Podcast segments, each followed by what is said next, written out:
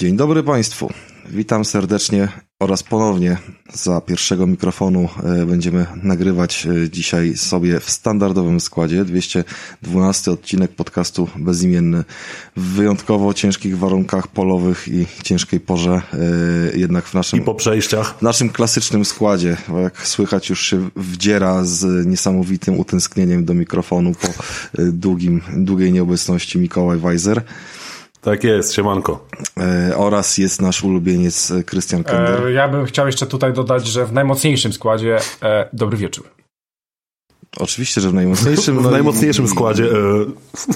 I, I, z tej strony oczywiście e, Rafał Radomyski, więc Taki będziemy mieli, słuchajcie, dziś poziom. E, z góry zapowiadam, że jeżeli oczekujecie jakiegoś wysokiego profesjonalizmu, a nie takiego chillowego odcinka, to nie jest ten odcinek. E, o, zdecydowanie, nie. zdecydowanie mamy. Ja wróciłem właśnie z służbowej imprezy, a Krystian już jest jakby w cugach, żeby spakowany, spakowany lecieć na jakiś czterodniowy festiwal. O Mikołaju nie starzać się w błocie o, pewnie. O Mikołaju nie wspominałem, bo u niego, Ej, to jest, ma być dobra u niego to jest codzienność, że tak się kręci, więc tak właśnie będzie Dokładnie. wyglądał ten odcinek. Y, cieszymy się z tego bardzo. Mm, będzie dzisiaj dużo o grach, choć nie będzie dużo gier. To, to też jakby chcę was uczulić, jest taki specjalny temat przygotowany, mm, ale to, to, to jakby powiem wam później, gdy będziemy sobie przechodzili do tego etapu.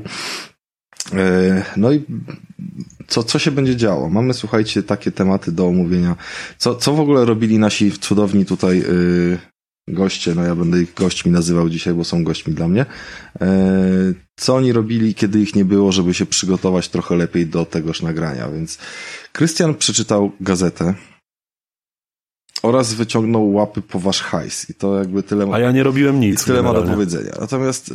Ale no poczekaj, to chyba mówi o mnie, nie wpierdala się jak mówi o mnie. No kurwa. Natomiast Mikołaj, Mikołaj nie robił nic, niemniej jednak y, to nic okazało się bardzo y, dobrze płatne i Owocne. dzięki temu, że y, nakradł dużo pieniędzy, to kupił sobie nie jedną konsolę i to nie jest nagle sytuacja, że kupił sobie Switcha i będzie grał w y, japońskie gierki, bo kupił sobie sobie i Switcha i PlayStation 5, więc kurwa mamy, słuchajcie, niewiarygodny tak, moment, w którym tak. cała nasza trójka ma komplet konsol y, wszystkich trzech producentów, y, czym zamykamy klamrę y, i no i będzie ciekawie na pewno, bo...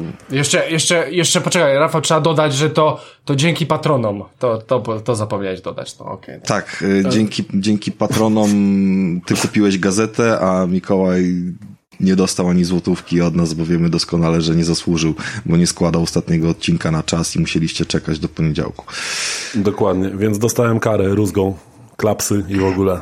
No, ale cieszymy się, cieszymy się z takiego rozwoju sytuacji i myślę, że on nam gdzieś tam e, sporo, sporo będzie mm, pozwalał na organizację inną e, wielu rzeczy i myślę... Tak, bo w ogóle jeszcze, co jest ciekawe, że jak ale dał ci, dał ci ktoś głos, poczekasz chwilę.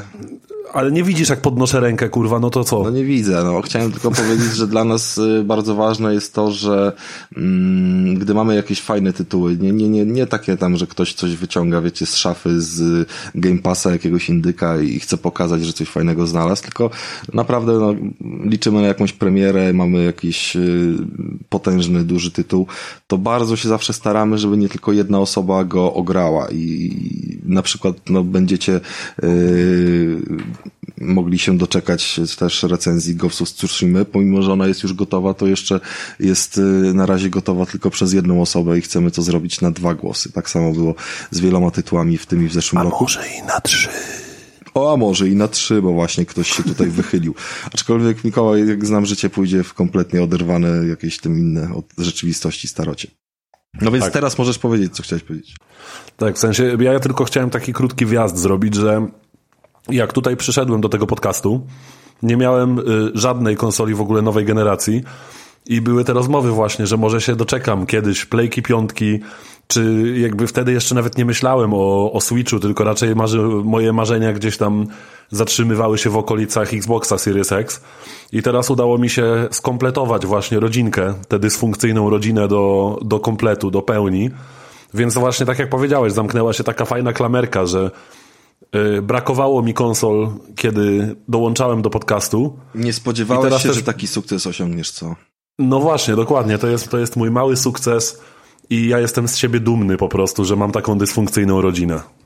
My też się cieszymy, zobaczcie jakie to jest poświęcenie. Wiemy doskonale, że pod koniec kolejnego miesiąca to, to, to on będzie o jedzenie żebrał, ale jakby nie brał jeńców i praktycznie... Mordo pracuje w restauracji. No, zawsze jedzenie się znajdzie, ale to temat ma małe znaczenie, wiem, wiem o tym. Dobra, e, śmiechy śmiechamy, myślę, że się cieszymy. Mi też zawsze, e, wiecie, wymieniamy wiadomości z niektórymi z was, e, coś tam czasami piszemy i pojawiają się sygnały, że właśnie jeden, drugi, trzeci z was, a to ktoś się przesiadł na Xboxa, a to się ktoś jakby dokupił sobie playkę czy coś i, mm, i że też idziecie za tą nową generacją. To już powiedzmy jest półtora roku z nią, więc, więc, więc się cieszymy. Są też tacy, którzy już zdążyli sprzedać te konsole nowej generacji, ale ale, ale Tomka nie... Może konkretnie powiedz, jakie generacji? PlayStation 5 zdążyli sprzedać, bo nie ma w co grać. Tak, możesz to powiedzieć. Tomek, pozdrawiamy. Oczywiście, że tak. Tak, to chciałeś powiedzieć. Ale jakby... O, konsole. Ale, ale jakby Tomka zarządzanie swoją, swoim stadem konsol i, i, to, jak gdzieś tam on z tym postępuje, no jest takie, że zawsze jest do przodu, no co by się nie działo. Jakby, no tak, jakby tak, tego nie tak. ująć, to Xboxów też już miał w domu co najmniej kilka tych nowych, nie? I i tam się różne cyrki działy.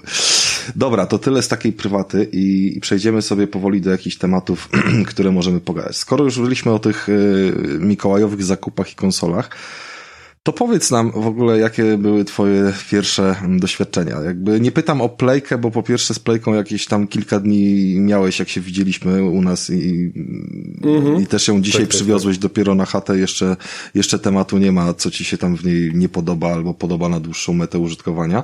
Ale, ale... Jedną, jedną rzecz już mam, to później powiem. No, możesz nawet powiedzieć teraz, bo chciałem, żebyś o Switchu powiedział trochę więcej, bo to jest dla ciebie bardziej wyjście ze strefy komfortu, nie? Tak, zdecydowanie, ale jeszcze jeśli chodzi o playkę, to jakby nie omieszkam się przypierdolić.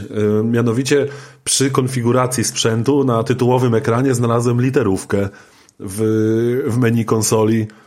I ta literówka mnie, mnie bardzo to, to, to rozbawiła. Jakby... ja nawet nie widziałem, że tam była literówka. Okay. Tak, tak, tak. Wysłałem, wysłałem wam dzisiaj właśnie na, na grupę. I to było dla mnie dosyć zabawne, bo po prostu jednak nie oszukujmy się, no PS zawsze królował w Polsce i dość zabawne jest, kiedy na tak poważnej konsoli, umówmy się, to nie jest jakaś konsolka za 300 zł do retrogierek, tylko to jest PlayStation 5 i widzę, że konsola zostanie uruchomiona ponownie i ponownie zostanie uruchomiona. To było dla mnie dosyć zabawne, no ale oczywiście to jest pierdoła, tutaj się po prostu z tego bardziej śmieję. I o, Krystian się tam uaktywnił, widzę. Bo to było takie śmieszne. Ja bym, ja bym sprzedał na twoim miejscu playkę w ogóle. Ja ją chyba sprzedam, bo zobaczyłem tę literówkę.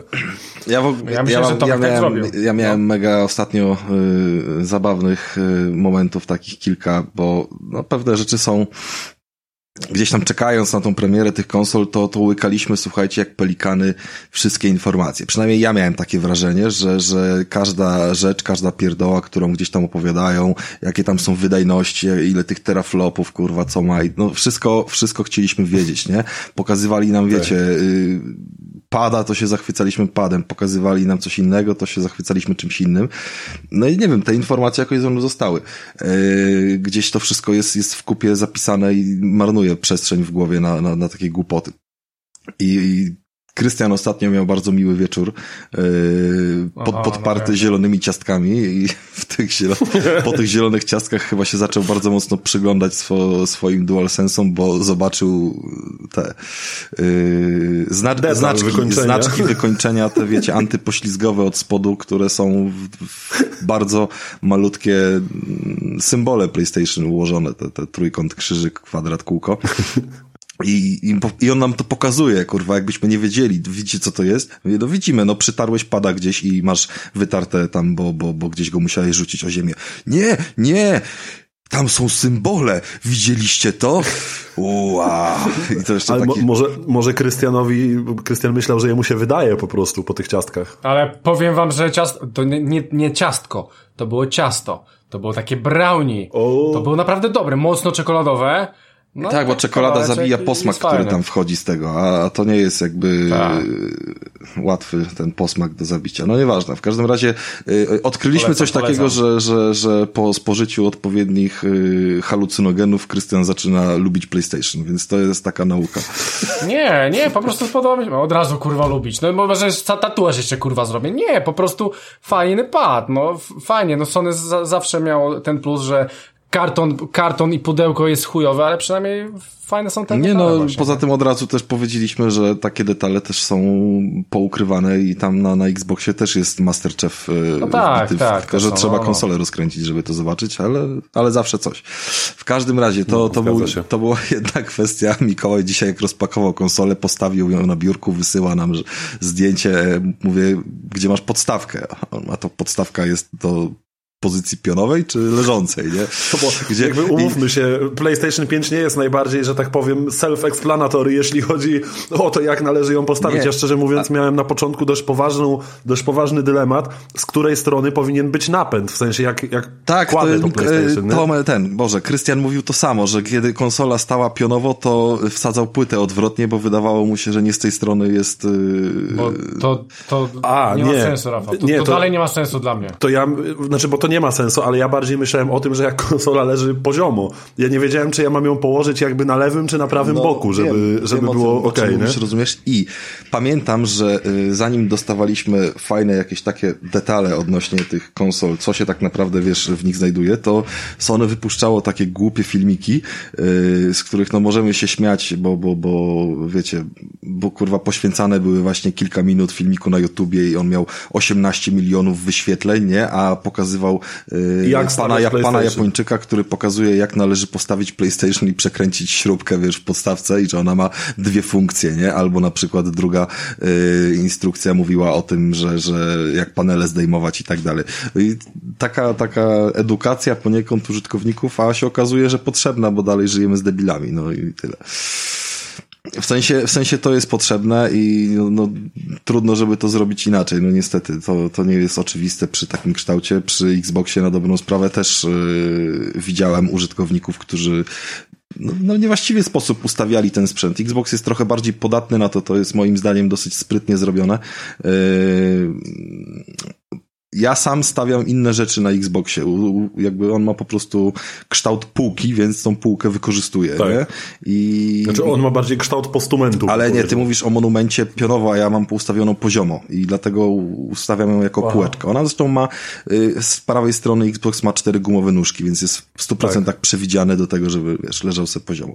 Y, No, ale to, jest jakby wtedy oczywiste, a w momencie, ja się, kładąc tego playaka na boku, ja się tak zastanawiam, kurwa, jak on niby ma stać? Czy on jest tak wyprofilowany, że to będzie stać jak fajnie, a tu się okazuje, że tu trzeba, kurwa, jakąś podstawkę. Ale tej podstawki prawie nie widać, jak ona tak trochę lewituje, gdy, gdy jest na tej podstawce. No nieważne, w każdym Mhm. razie y, nie chodzi mi w tym momencie o, o samą podstawkę, tylko o kwestię blokady y, niejako w plejce przez ten kształt taki dziwny, y, opływowo jakiś taki, wiecie, który uniemożliwia, żeby coś na niej leżało, nie? Gdy ona będzie nawet postawiona. Nawet podstawka uniemożliwia, żeby ją dosunąć do samej krawędzi ściany, nie? Yy, Tak. Przez co ona się nie dusi, nie dławi, nie, nie zaciąga kurzu i, i tego typu rzeczy. Yy, I to jest sprytnie zrobione, bo widziałem już historię o jakichś tam mocno upierdolonych Xboxach, bo ktoś go, wiesz, yy, a to go stawiał na ziemi, a ona zasysa kurz z, yy, od spodu właśnie, góry. nie? Nie, od spodu zasysa, od od góry wy, wy, wyrzuca, ale od spodu zasysa, ma tam z tyłu yy, No i tak. od spodu te otworki i tego typu rzeczy, więc nie ma co liczyć, jakby tak chciałem podsumować, że nie ma co liczyć, że na dużej skali mm, użytkowników y, konsol, że wszyscy będą wyedukowani, żeby zachowywać jakieś, wiecie, y, właściwe użytkowanie tego sprzętu, ochronę jego przed przegrzaniem i tak dalej. Jakby widziałem typów, którzy w szafce zamkniętej, nie tam, że we wnęce, tylko w zamkniętej szafce trzymali konsolę. Rozumiesz, że, bo, bo, bo, bo tak, po prostu ten. I tam robili, nie wiem, yy, wycinali dziury w tych szafkach od tyłu, wentylatorki tam montowali, żeby był przebieg powietrza. Kurwa, na sznurkach ktoś PS Pro kiedyś powiesił, tak że ona lewitowała po prostu w środku tego regału, a jednocześnie była zamknięta, kurwa, w szafce, więc cuda się potrafią dziać, kurwa, jacy ludzie potrafią być, y, no, niekumaci, Pomysłowi. pomysłowi, jeżeli chodzi o takie rzeczy. I w tym momencie, zdając sobie z tego sprawę, wyobrażasz sobie to japońskie zebranie, że mamy do czynienia z idiotami, więc zróbmy kształt konsoli taki, który uniemożliwi im wsadzenie jej, kurwa, nie wiem, do szuflady. Gdziekolwiek. Tak, zróbmy ją za, zróbmy ją za dużą, żeby się zmieściła do jakiejkolwiek szafki i szuflady, bo PS4 na pewno chowali w szufladach i dlatego im się przegrzewała. Y, Zróbmy taki kształt, żeby nie mogli położyć na niej książek albo wiesz, coś w tym stylu. I to jest, to jest jakby taka koncepcja, która naprawdę jest, jestem pewny, że jak wypuszczony zostanie jakiś slim później, on może będzie mniejszy, spoko, jakby nie mam z tym żadnego problemu, ale jestem pewny, że kształt zachowają tą, tą wiecie, yy, ten niuans, żeby nie dało się kompletnie nic zrobić z tą konsolą, żeby ona Swoją drogą ciekawe, jak będzie się mocno różnić wyglądem właśnie potencjalne Pro. No, zobaczymy. No, wcześniej było to śmiesznie zrobione i całkiem przyjemnie. A jeszcze bardziej, a jeszcze bardziej mnie zastanawia, jak Microsoft rozwiąże kwestię nazewnictwa swojej półgeneracyjnej konsoli w tej generacji. Bo oni generalnie ekwilibrystykę nazewniczą już uprawiają od dłuższego czasu. Czy, słuchajcie, ja Dla, jestem, mnie, dla mnie do tej pory Xbox One to jest Xbox 720 i chuj. ja, ja jestem zdania i jakby dużo jakichś publikacji się pojawia, dużo osób, które w, w środowisku powiedzmy są uznawane za mm, mocno jakby ważne i istotne, jeżeli chodzi o to, co, co mają do przekazania i swoją wiedzę, chociażby e, typki z Digital Foundry. I pojawiają się stwierdzenia mówiące, że ta generacja nie potrzebuje tych y, półkonsol, na zasadzie, że, że mo- modeli mocniejszych pro tak zwanych, czy coś w tym stylu, mm, bo technologia będzie w innym kierunku szła, będą się odpalały te y, jakieś, wiecie, odpowiedniki mm, DLSS-ów i różnych takich historii wspierania. I że to będzie powodowało nam e, rozstrzał. I że tak naprawdę cała ta poprzednia półgeneracja mm, była skupiona na tym, żeby odpalić możliwość... wzroście wydajności Nie, nie Mikołaj, nie, prostu, nie, nie Mikołaj. Nie chodziło tylko o wzrost wydajności, tylko chodziło o dopasowanie sprzętu do możliwości 4K, które się bardzo spopularyzowało na rynku telewizorów właśnie wtedy. I że z, te, z tego, że z tego w trakcie generacji wyszła taka potrzeba, tak? Bo wcześniej tej potrzeby nie było i gdy nie mieli takiej w ogóle opcji, gdy wprowadzali. Yy, Przecież Xbox też nie bez powodu tego One S-a wypuścił, który 4K chociażby w menu potrafił wyświetlić tam gdzieś. Znaczy tak, on, on, on jakby oni reklamowali tego Xboxa tym, że on jest w stanie odtwarza, odtwarzać multimedia. No tak. w rozdzielczości tak, tak, tak, 4K, czyli właśnie tam Blu-ray i Netflix, YouTube i tak dalej, że Dokładnie. I na to, na to, multimedia, natomiast gry nie. Na to jest przestrzeń. I nie powtórzy się teraz coś takiego w kontekście 8K, bo nikt takich telewizorów na razie nie kupuje, dalej trwa przesiadka na 4K, więc plus biorąc pod uwagę całe te kwestie z dostępnością różnych rzeczy i cenami jakby podzespołów, ja jestem zdania i po tej stronie będę opiewał, że mogą się różne pojawić rzeczy, nowe urządzenia i takie urządzenie też jeszcze zaraz chciałem dwa słowa o nim powiedzieć, Mm, ale Sony będzie jeszcze miało swojego y, VR-a zaraz, jakby też będzie z czego ten mm, hajs musiał lecieć, nie będzie konieczności tego odświeżania moim zdaniem i będziemy grzecznie czekali na generację szóstą albo na inne pomysły, do których doprowadzi nas rynek. Takie jest y, moje zdanie, a może po prostu takie, pod którym ja się podpisuję. Y, Chciałem przy tym powiedzieć, że świeżutkie ploteczki, które nadrabiałem, y, mówią o najmniejszym Xboxie. Trzecim w tej serii i rodzinie. Mhm.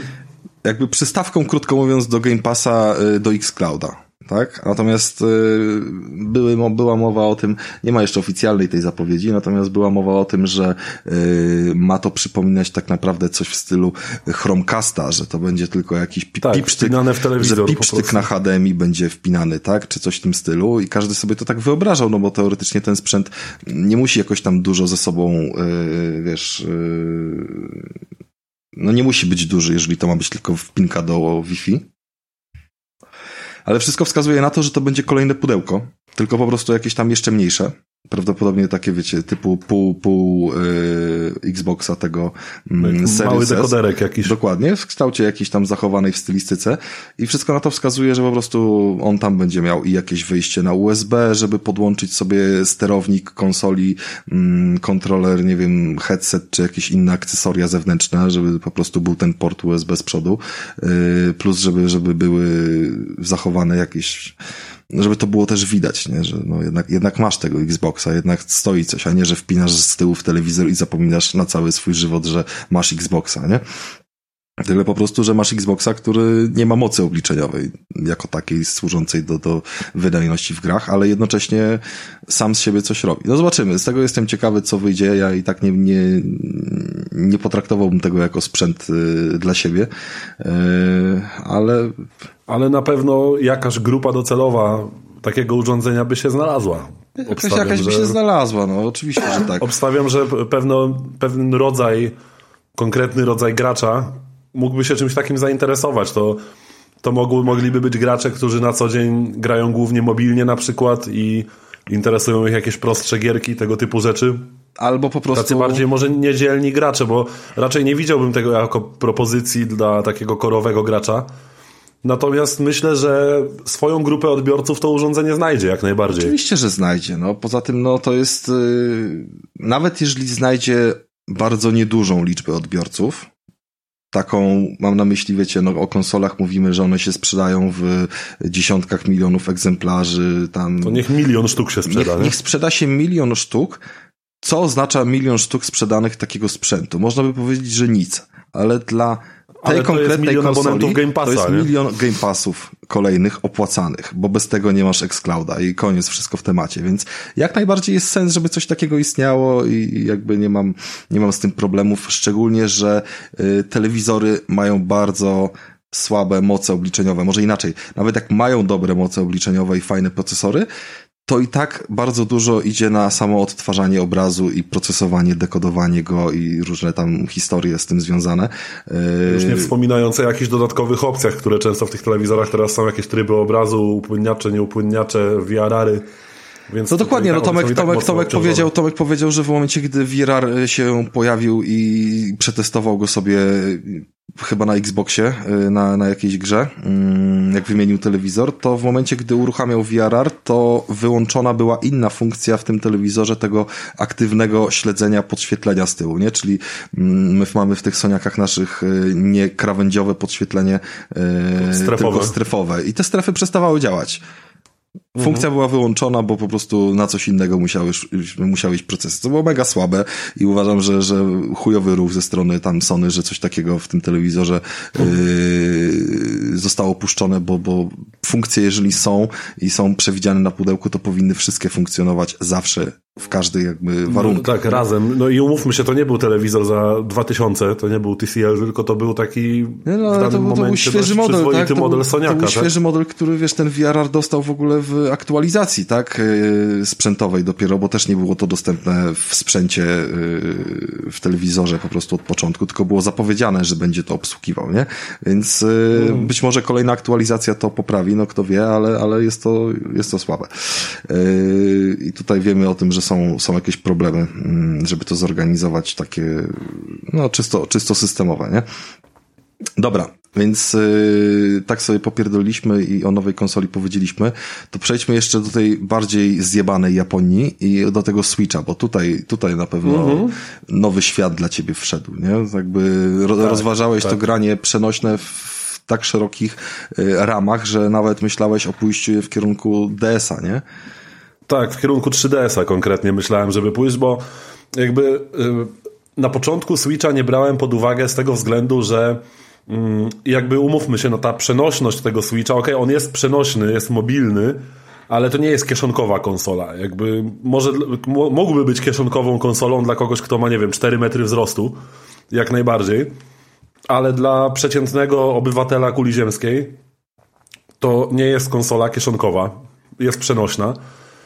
A mi zależało właśnie na czymś takim, co ja mogę sobie schować do kieszeni i wsiadając do autobusu mogę sobie to na 10 minut po prostu wyjąć, pyknąć sobie partyjkę w jakiegoś śmiesznego turowego RPG albo w jakąś durną platformówkę i schować, nie? Ewentualnie pobawić się jakimiś tam opcjami. Natomiast tak sobie popatrzyłem na ceny aktualne 3DS-ów, które w tym momencie już tak naprawdę zaczynają rosnąć. To już jest, zaczyna się robić sprzęt stricte kolekcjonerski. Mm, nie wspominając już o niektórych co lepszych i rzadszych grach na te konsole. Więc stwierdziłem, że jakby powiedzmy na moje warunki, to kiedy ostatnio powiedzmy moje tam finansowe zasoby były mocno niestabilne, żeby delikatnie to nazwać. Ja dalej się zastanawiam, jakby... kogo okradłeś, ale to pogadamy po odcinku. Tak, dokładnie, bo jeszcze nie schowałem zwłok, więc jakby trzeba to, wiesz, dobrze ogarnąć. W każdym razie mm, tak, i w końcu mój wzrok, wzrok padł na tego Switcha. Tak sobie siedziałem, przeglądałem te przenośne konsolki. A od dłuższego czasu ogólnie myślałem o takim wyjściu ze swojej strefy komfortu, bo może nie tyle, że z takie zwyczajne gry, w które na co dzień gram, mi się przejadły, co chciałem jakiegoś takiego świeższego doświadczenia. Może nowego spojrzenia, nabrania dystansu trochę do gier, w które gram.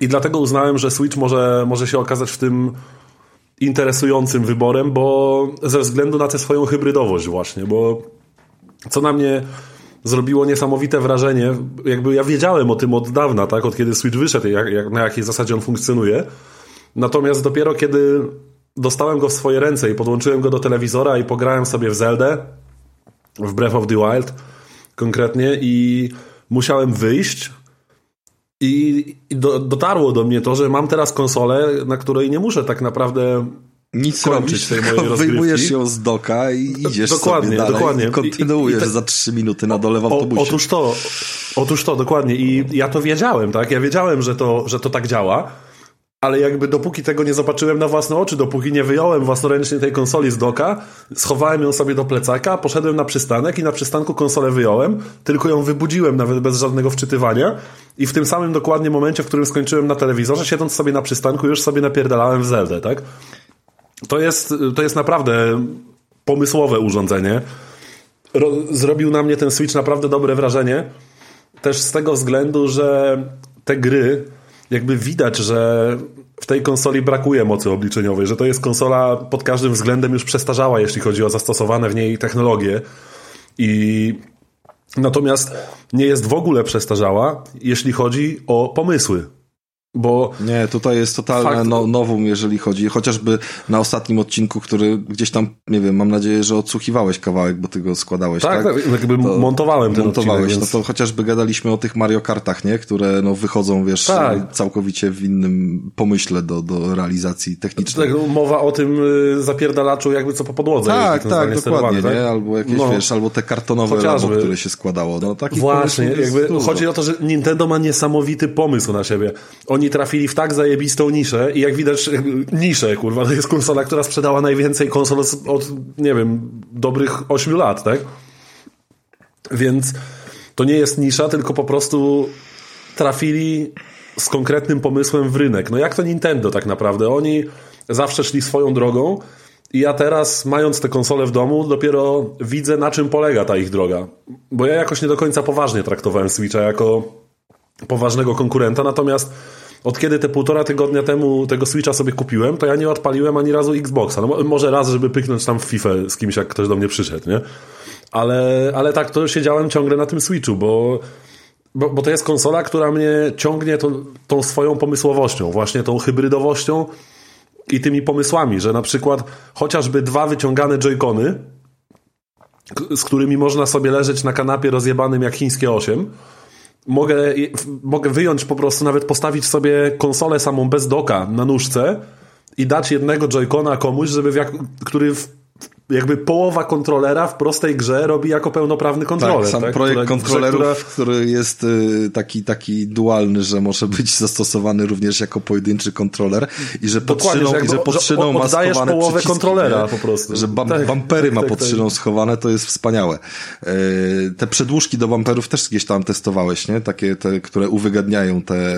A, w sensie te takie nakładki ze sznurkami, tak? Tak, jakby... tak, tak. To jakby... Tak, jak najbardziej. Do, dostałem je w zestawie właśnie z z, tym, z tą nie, konsolą. ten projekt jest bardzo spoko, no jakby technologicznie nie, nie wiesz... Yy... Tak, znaczy konsola wygląda trochę zabawkowo, jakby jak ją biorę do ręki, ona też inna sprawa, że te joycony podejrzewam, one już są mocno wyrobione, bo ja kupiłem tę konsolę używaną, bo też nie chciałem się pakować od razu w nową konsolę, bo jakby wiadomo, nie wiedziałem, czy, czy ten sprzęt do mnie przemówi, nie byłem przekonany, więc udało mi się generalnie spoko zestaw y, trafić właśnie konsolę y, Switcha V2, z Pro kontrolerem w zestawie, pięcioma grami fizycznymi, jakimiś tam poinstalowanymi mm, na, na karcie pamięci i z etui. No i z dokiem oczywiście. A więc jakby te, te joycony, które dostałem w zestawie, one już są dość mocno powyrabiane. Jakby nie ma żadnego problemu z driftem, tak jak wiem, że w Switchach się pojawiał. Natomiast słychać, jak go biorę do ręki, to czasem trochę się boję, że ja powyłamuję te joycony, że one trzeszczą, trochę mi się ruszają pod rękami. Ale jak spojrzałem na czasy gry tego ziomka, od którego kupiłem te, te właśnie te, tego Switcha, to tam widziałem, tam w Wiedźminie było 250 godzin, 200 godzin w Zeldzie, z 50 godzin w Dumie, w chmurze, także on generalnie przejebał dość, dość dużo godzin na tej konsoli, więc jakby zrozumiałe, że to się jakoś powyrabiało. Obstawiam, że jak kupię sobie nowe joycony do niego, to, to to na pewno trochę załagodzi to trzeszczenie i taką trochę chybotliwość tego, tego Switcha. No to jeszcze jest kwestia... Tutaj, jeżeli chodzi o akcesoria, to, to jeszcze mhm. dwa rozwiązania ci powiem, tylko to wszystko ze sobą niesie jakieś kompromisy, bo mhm. Mówisz, że tego Switcha bierzesz ze sobą jednak na zewnątrz. Ja na przykład kompletnie nie używam jakby przenośnej konsoli i nie korzystam z tego, że, że ona jest przenośna, bo zwyczajnie nie mam kiedy, wiesz, jak gdzieś wychodzę z domu, to zaraz jadę samochodem. Znaczy, wiesz, jakby różnica między nami polega na tym, że ja dużo korzystam z transportu publicznego, Do, bo nie mam prawa jazdy, ja jakby... nie jeżdżę samochodem, tak, ale... więc jakby dla mnie to jest rewelacja. Nie? Zgadza się i teraz y, skoro ja nie mam takiej potrzeby, to traktuję jakby ten sprzęt bardziej jako wygodny, żeby był dla mnie w domu i dla mnie mhm. jednym z najlepszych zakupów do niego to był grip, który mm, trzyma tą konsolę i jednocześnie uchwyty takie jak w, pra w prawdziwym padzie yy, przy joyconach on... daje, nie? I dzięki temu trzyma mhm. się go o wiele wygodniej ale masz na myśli gripa dla mam całego Switcha, dla czy, całego, czy tylko na joycony? Nie, mam na myśli, to jest grip dla całego Switcha, on tam nawet ma pod spodem uchwyt na dwa kartridże i tego typu rzeczy, żeby jakieś tam, wiesz... Yy... On wtedy trochę Steam Decka przypomina, tak, nie? W tak, tym, kształtem w, jest w wtedy gripie. bardzo do Steam Decka zbliżony, wręcz Steam Deck do niego, tak? Mhm. Bo ja mówię o oryginalnym no tak. akcesorium, które Nintendo wypuściło, a gdzieś tam potem było kopiowane. Mm. I to jest jeden scenariusz, tylko ten scenariusz jest taki, że wtedy ten, ta konsola jest w tym yy, gripie, zajmuje więcej yy, miejsca i nawet jeżeli mówimy o jakimś yy, do niej zamykanym pokrowcu, to on znowu jest jeszcze większy, nie? Czyli pokrowiec no taki właśnie. klasyczny, który mam, nie mieści Switcha z gripem. Albo muszę go wyjąć mhm. z gripa i zabrać przenośnie tylko, wiesz, yy, jakby gołego, albo, albo go ubrać w tamten, yy, wiesz, imprezowy kombinezon i dopiero się z nim bawić. Natomiast... No tak. Natomiast drugie rozwiązanie jest takie, że alternatywne joycony przez firmę trzecią wypuszczone, same w sobie już są takim... Mają e, gripa, widziałem. Mhm. Większym jakby urządzeniem, które mają gripy. Natomiast tutaj badałem trochę temat, może nie w stu procentach, bo, bo chciałem właśnie kupić coś chrześniakowi do Switcha na święta na zestaw. Stanęło na Pro kontrolerze, więc jakby nie zgłębiłem do końca tego tematu joyconów, ale pytałem się wtedy chyba Tomka i doszło do tego, że żadne z zamienników, nawet te, które są takie wygodniejsze w uchwycie, Nie mają mhm. tych funkcji czujników y, ruchu i tak dalej, więc one służą Aha. tylko i wyłącznie do wygodnego trzymania i jest spoko, ale już nie wykorzystasz ich do wszelkich jakby zabawek z tymi gier ruchowych, gier ruchowych tak. i tak dalej. Nie? Typu jakieś tam Switch Sports i tak dalej. Dokładnie, a w grach ruchowych zarówno Wii Sports jakby przechodzi swoją teraz drugą młodość, bo to jest przecież odkopany stary kotlet. Y, no tak, zgadza się. I tak samo jakby jak graliśmy, jak, jak Krystian opowiadał o Just Dance, nie? Mm, Just mhm. Dance z kamerą jest y, mniej wygodny niż to, co jest na Switcha. Ja się zgadzam z tym, co wtedy zostało powiedziane, że ta gra po prostu najlepiej się spisuje na Switchu, bo nie trzeba nic innego robić, żadnych kamer ani innych rzeczy uruchamiać, niż tylko wziąć sobie po joyconie i wtedy tam poruszać się, potańczyć. No. Więc no tak, y, jak będziesz szukał jakichś alternatyw na zasadzie takiej, bo możesz pomyśleć, że no masz już te dwa joycony, które w sumie jeszcze działają, więc może kolejne dwa to kupić nie oryginalne, identyczne, tylko jakieś inne, tak? Y, to miej na uwadze mhm. te różne, wiesz, y, historie, tak, no ja sobie to, ja sobie to na pewno przemyślę, bo jakby nie ukrywam, że konsola podoba mi się na tyle, że ja w ogóle teraz, nie wiem, wczoraj bodajże myślałem, czy by tego, którego tak kupiłem niedawno, czy by go nie pogonić i nie kupić sobie po prostu nowego OLEDa, nie? No Tak, OLED y, miałem w rękach i. OLED, jeżeli, jeżeli mówisz o jakiejś tutaj jeszcze takiej kwestii zabawkowości i tak dalej, ten OLED sprawia wrażenie wykonania na Solidniejszego, prawda? Raz, że ten ekran jest prawie, że bez ramek, wtedy taki wiesz, trochę, trochę lepiej pociągnięty, Elegancszy większy, jakby, nie? i dobry jakościowo z prawdziwą czernią. Yy, Dwa, ta kolorystyka, szczególnie czarno-białego, mnie, do mnie bardzo trafia i to jakby, no jest takie eleganckie połączenie kolorów. Na pewno bardziej niż... No właśnie, bo, dlatego mówię, konsola mi się na tyle spodobała, jako ten taki test, że kupiłem sobie używanego, że naprawdę mocno się zastanawiam, czy go po prostu nie pogonić z tym całym zestawem i nie dołożyć sobie tych kilku stówek, które by mi brakowało i nie kupić sobie właśnie nowego po prostu nowego OLEDa, nie? No, ale z I- drugiej i- strony jakby, nie wiem, myślę, że jakiś czas powinieneś z tym spędzić, bo w- wydaje mi się, że e, mogę zostać... Że tak, to może być początkowy zachwyt. Mogę nie? zostać też za to jakby- zjedzonym, ale jeżeli chodzi o właśnie ilość gier, które ciebie teraz zachwycają, to, to jest spoko, ale no dochodzi do tego, że zaraz będą jakieś multiplatformy i, i tak dalej. I pytanie, czy ty będziesz miał ochotę na przykład, wiesz, y, cisnąć tam Dying Lighta albo jakieś, wiesz, y, Wiedźminy sobie na tym Switchu, to, to są akurat bardzo dobre gry, nie? Ale szereg różnych innych portów, które wychodzą, one wychodzą mm, tak naprawdę dla ludzi, którzy nie mają innych konsol i chcą zagrać sobie w tego, wiesz, Na w ten tytuł, a oczywiście. jednocześnie przy Switchu trzeba mieć to na uwadze, że trzeba patrzeć, jak te porty działają techniczne, jakby przyzwyczajamy się do tego, że nie ma wielkich różnic i zasadniczo nie można powiedzieć sobie, że ktoś ma lepiej, ktoś ma gorzej, jeżeli mówimy o jakiejś multiplatformie ogrywanej na Xboxie lub y, Playce. Co do zasady jest to wszystko bardzo podobne i w obie strony pojawiają się jakieś przewagi, ale one No są... tak, natomiast w wypadku Switcha można przeżyć lekki szok. Można nie? przeżyć taki szok do dzisiaj, jakby kwestia Mortal Kombat na Switchu, który się pojawia w, wiesz, w pierwszej e, dziesiątce pożądanych tytułów, nie? Szczególnie, że to Mhm. jest właśnie taki dorosły i krwawy tytuł, więc no jakby nie wpisuje się w standardową, wiesz, nomenklaturę Nintendo Politykę Nintendo, i nie? tak dalej.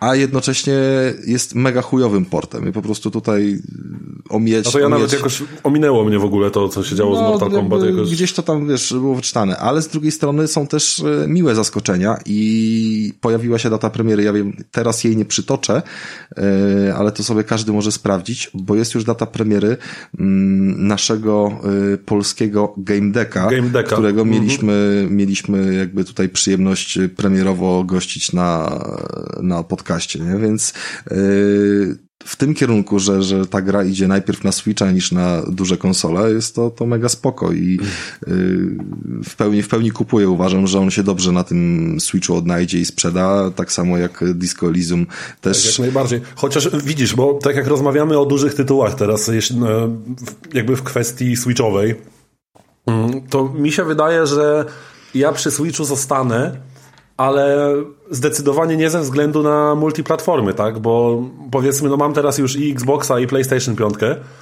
ale dokładnie o tym mówię. mnie I- Ewidentnie, ewidentnie będzie narzędziem do wychodzenia ze strefy komfortu. Tak, nie? ale ta strefa komfortu, no pytanie na ile będziesz w stanie z niej wyjść, ona jest zamknięta. Jakby sam fakt tego, jakie gry wychodzą, to wychodzą w dużej mierze y, odświeżone i to nie zawsze w jakąś powiedzmy dużą y, dozą y, nie żeby im się chciało szczególnie, tak? Zrobione jakieś remastery z y, Wii czy Wii U, więc y, owszem, nie miałeś tych generacji, ja też zresztą nie miałem tych poprzednich konsol, więc można je traktować, że to wszystko jest nowe, ale, ale ta lista jest zamknięta, nie? Jakby tego, Mhm, co tam tak, wychodzi absolutnie. I, i to nie jest tak, że wiesz, że się robi jakiś nagle z tego główny sprzęt do, do grania. W sensie, powiem tak, Myślę, że- wy- myślę, że to może być wydając dobry- pieniądze na naprawdę głupie rzeczy typu Xbox w sypialni, który mi w sumie służy za ładowarkę do telefonu huba USB i nie odpalam.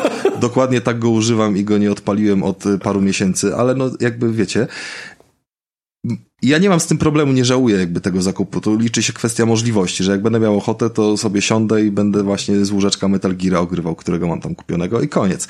A No tak. nie czuję potrzeby zmiany na tego OLEDa, nie? W tym kontekście, bo i tak brakuje czasu na to Tak, wszystko. tak, tak, absolutnie. Wiesz, ja w ogóle myślę, że ja oczywiście z tym OLEDem to tak rzuciłem, jakby żeby jeszcze wzmocnić tę moją wypowiedź, jak bardzo mi się Tak. po prostu ta konsola podoba, jak, y, jak przyjemny to jest w obcowaniu, w użytkowaniu sprzęt, jak jest dobrze zaprojektowany i niesamowicie pomysłowy. Mm, Natomiast w ogóle wydaje mi się, że niektóre gry, które będę ogrywał na Switchu, a na pewno będę to robił i I będę się starał, nie ukrywam, właśnie z tej strefy komfortu jak najmocniej wychodzić, bo powiedzmy dużo rzeczy mnie ominęło gdzieś tam z tej japońskiej kultury. Więc od I razu może, zajebałeś dwie może jeśli chodzi, konsole. No właśnie, może, może jeśli chodzi o kinematografię czy, czy animację i tak dalej, to raczej bym nie liczył na to, że nagle stanę się fanem anime.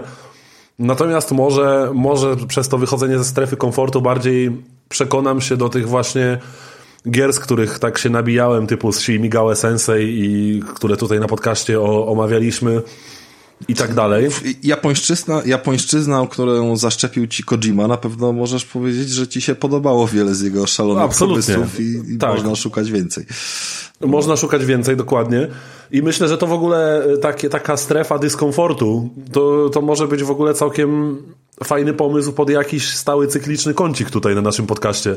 No ja przemyślam by... cały czas i zawsze mocno podkreślam fakt, że, że wchodzimy w kolejną recenzję, która jest y, opatrzona taką, taką y, pieczątką, że to nie jest gra, będzie, którą bym normalnie To kupił. będzie kolejne odznaczenie, jak, jak złoty blanc. Będzie kolejne oznaczenie. W ogóle naszym y, patronem, który najlepiej nas wyprowadza ze strefy komfortu jest okularek, bo zawsze zakurwi jakąś japońszczyzną albo czymś takim i y, jedyną, jedyną grą jakby z, ze wszystkich tych zamówień, które było, to jest Gran Turismo 7 i tutaj no jakby nie było jeńców i Które, wiecie, które też było japońskie. No, tak, oczywiście, natomiast y, samo w sobie no już było od dawna, wiecie, za, za zamówione w przedsprzedaży i tak dalej, więc y, to był jedyny z takich wyborów, które, które się pojawiły. Natomiast cała reszta przysięgam, że z tych tytułów, które były tam y, wrzucone i zamówione, to były gry, o których słyszałem pierwszy raz. Kurwa, nie?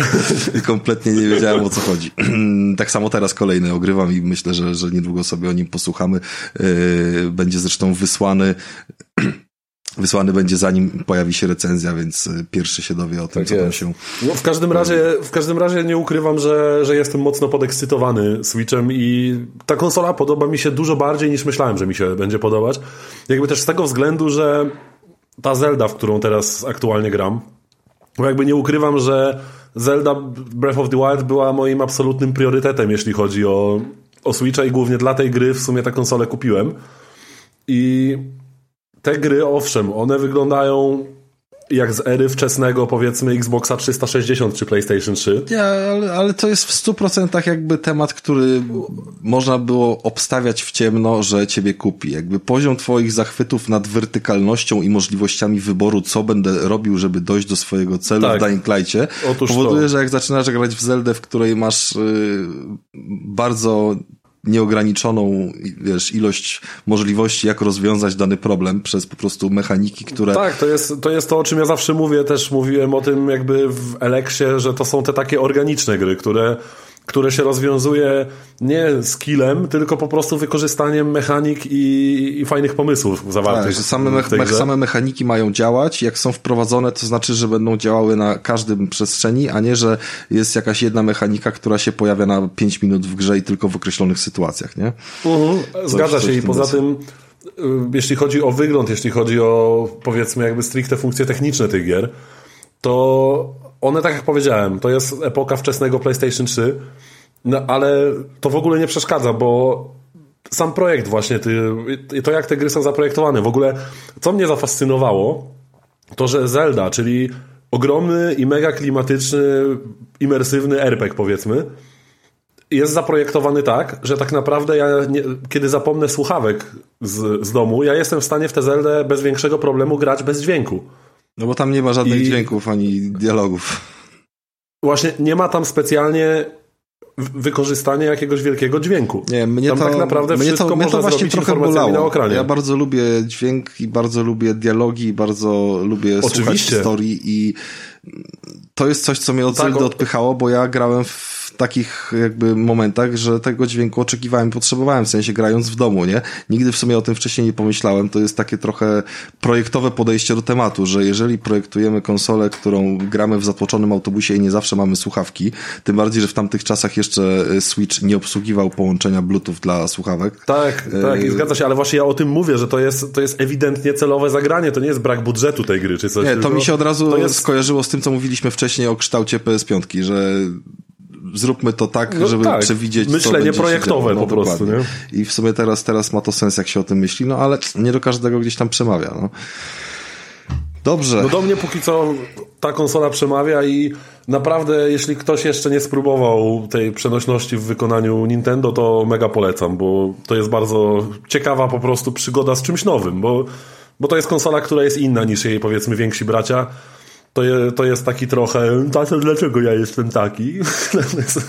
to, jest, to jest na tej zasadzie. Ale bardzo mi się to podoba i wyjątkowo przyjemnie mi się z tej konsoli korzysta, więc Naprawdę, póki co mega pozytywnie oceniam wrażenia z No, pierwszego tygodnia ze Cieszymy się w takim razie i słuchajcie, no... Trzeba w takim razie teraz wesprzeć ten temat dalej i podziałać, żeby, żeby poznać tych tytułów więcej. Cieszymy się, że wszyscy jesteśmy już w takiej sytuacji. Krystian, czy ty z nami jesteś? Tak, oczywiście. Cieszę się, że jesteśmy w takiej sytuacji. Bardzo się Super, cieszę. to skoro już tutaj zrobiliśmy prawie pół odcinka, to może powiedz, co tam chciałeś powiedzieć yy, o tej swojej... Krystian odczuł dyskomfort. Tak, tak, tak, ale, Okej. ale od razu, od razu Spoko, powiedz nie, o, po- prostu- bo po prostu- zahaczyliśmy teraz o temat patronów i tak dalej, to może powiedzmy o tych okay, zmianach no, teraz. Okej. Dobra, więc e, ogólnie jakbym wiedział, że tyle to wam zajmie, to bym e, zjadł i wykąpał się na odcinku, a nie przed odcinkiem, bo, to nie miałoby sensu. No, miałoby większy... Jakbyś kurwa pierwszy Dobra, raz z nami nagrywał, przepraszam cię bardzo. dobra, Kurwa. Dobra, więc e, słuchajcie, Patronite, nie było mnie dwa tygodnie temu, wiem, że to był pewnie jeden z gorszych odcinków w ogóle, jaki, jaki w ogóle został stworzony e, przez ten podcast, więc słuchajcie... E, Za to był genialnie zmontowany. I jeszcze lepiej wrzucony i opisany. Dobra, e, więc e, słuchajcie, e, Patronite, tak? E, mamy e, stówkę, boże stówkę, mamy rok, więc e, czas najwyższy na jakieś takie małe podsumowanie i powiem wam, coś wam powiem, co, co no dobra, co, coś wam powiem. Więc słuchajcie, jeżeli wejdziecie, wejdziecie sobie na patronite.pl, e, to tam troszeczkę to odświeżyłem, dodałem progi, Zmieniłem progi, usunąłem progi, dodałem posta, takiego posta, o którym wam w sumie teraz powiem, ale jak, jak chcecie, to możecie sobie też o tym przeczytać tak bardziej precyzyjnie. E, no i, no i możecie się dowiedzieć, co w e, trawie piszczy. E, faktem jest, że po tym roku na tym Patronite, no, można powiedzieć, że no, mamy mały sukces. No, mamy mały su sukces. Nie spodziewaliśmy się na pewno takiego odzewu. Nie spodziewaliśmy się, że tyle osób nas będzie chciało wspierać e, na takie kwoty i że po prostu będzie jakaś mała współpraca między nami. E, I dzięki Wam e, zrobimy fajne rzeczy. Słuchajcie, no zrobiliśmy super rzeczy. E, bo dzięki wam e, kupiliśmy sporo fajnych tytułów, jak, jak najnowszy Ratchet Clank, jak właśnie Shin Megami Tensei, o którym mów, mówili chłopaki, trójkę i piątkę, był Far Cry 6, był Deathloop, był Dying Light 2, było Gran Turismo 7, teraz mamy kolejny nowy tytuł, już zakupiony, już jest ogrywany, e, prawdopodobnie w następnym odcinku on się pojawi, więc e, to były też tytuły, e, które nie, ty, nie tyle wam daliśmy i wysyłaliśmy później, bo, bo tak działa nasz Patronite, ale były po prostu też tytuły, które po prostu dzięki wolnej gotówce mogliśmy sobie kupić i ograć. I to jest zajebiste i to jest bardzo fajne. I w sumie to się e, działo e, dzięki wam. E, tak na dobrą sprawę, na naszym Patronite, jak sobie przeczytacie, mamy tą opcję, że robimy fajne gadżety i zrobiliśmy parę fajnych gadżetów, bo wjechał zajebisty kubek. Kubek, ku, ku- kubek chyba jest dla mnie... Kubeczek jest największym sztosem, dla mnie Wie- też uważam, że ma, ma numer jeden, jeżeli chodzi o efekt wizualny. I chyba tylko ja z niego piję herbatę generalnie. U wszystkich innych Nie. stoi kurwa w gablotkach.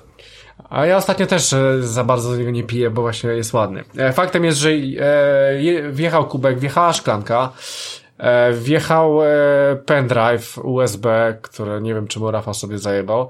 No nieważne. E, Słuchajcie, czwarta rzecz, czwarta rzecz, Rafał dwa tygodnie temu mówił, że no z tymi prezerwatywami no nie wyszło. Bo faktycznie był problem z rozmiarem, e, w ogóle z, z Chcieliśmy zrobić tak jak na szklankach, Całe- wiecie, że mamy miarki, która jest, y, która i, i, skali zabrakło. Tak, ale, ale to wiesz, że ta skala by była odw- odwrócona wtedy, zdajesz sobie z tego Tak, sprawę, tak, nie? To byłoby odwrócone, no. No, no więc e, ogólnie z lateksem jest problem e, w całej Europie, w Chinach też jest, więc e, okazuje się, że nie jest to takie proste do zrobienia. A co z tak alergikami? Niektórzy mają alergię na lateks poza tym. Dokładnie tak, więc, więc wzięliśmy wiele rzeczy pod uwagę i stwierdziliśmy, że nie, nie będzie to dobry pomysł. A tak na serio, słuchajcie, projekt już był praktycznie gotowy, ale dostałem próbkę tego projektu. I okazało się, ja wam nie, nie powiem co to było, ale powiem wam, że może zrobię to w Anglii, bo znalazłem fajną stronę, tylko że to jest troszeczkę inny ja proces. Ja wam powiem, że proces zakłada się to w cięższy. bardzo podobny sposób jak prezerwatywy. ja chciałem, Ale proszę, ja chciałem coś proszę bez powiedzieć, spoilerów. Bez spoilerów. Ale się zastanawiałem, jak to zrobić, żeby kurwa. Nie, nie, nie wiem, nie zdemonetyzowali nas po prostu. Okej, okay, dobra, więc e, słuchajcie, więc, więc e, ogólnie jak zobaczyłem jakość tego wykonania, to stwierdziłem, o, nie ma takiej opcji, bo ja osobiście nie chciałbym mieć takiej rzeczy, a co dopiero e, wysłać patronom, a, a założenie tego było, że to mają być fajne rzeczy, e, najwyższej jakości, takie, które sami byśmy chcieli, e, więc e, sporo tych gadżetów też sobie zostawiliśmy, więc jest coś już innego w drodze, dokładnie już jest wysyłka do Rafała. Kolejna rzecz już jest praktycznie gotowa, ja, aha, właśnie muszę zrobić przelew, bo już, już dostałem, więc już jesteśmy tak troszeczkę do przodu z tym, Eee, więc ogólnie realizujemy fajne rzeczy i te, te rzeczy też będą ciekawe. Ja już mam też kolej, kolejny, projek, kolejny fajny projekt głowie, ale to muszę na niego więcej czasu poświęcić, bo to nie będzie takie proste. Więc to zostało zrobione też dzięki wam. E, słuchajcie, e, chciałem powiedzieć, że no, strona została zmieniona przez ten rok, więc ona zupełnie inaczej wyglądała. Wjebaliśmy się na nowy serwer, mamy swój serwer, mamy swoje odcinki, wrzucamy tam odcinki Eee, tak jak chcemy, wrzucamy, możemy wrzucać więcej odcinków, bo zawsze na tym Spotify było 20-30. Teraz jest dużo więcej. W sumie gdybyśmy się upali, to byłyby wszystkie. Ale mówię, proces wrzucania tych odcinków nie jest zbyt przyjemną rzeczą. Ja muszę je pobierać z wolnych, chujowych serwerów, bo nie robiłem sobie backupa ich e, u siebie na dysku. I później to wszystko kopiuj w, kopiuj w klej wrzucać i tak dalej, więc to nie jest najprzyjemniejsze. Ja to sobie tam pomału robię, ale ale do tych 211 czy 12 to jeszcze troszeczkę droga jest, daleka, ale można to zrobić i już to działa i jest to fajnie zrobione. No i słuchajcie, no i dzięki wam też te odcinki są dłuższe, tak? Bo powiem wam, że przez cały rok, wyobraźcie sobie tak, ten odcinek, ten podcast ma już praktycznie 7 lat. 6 lat robimy dwugodzinne odcinki, może z wyjątkiem, załóżmy, czterech albo pięciu.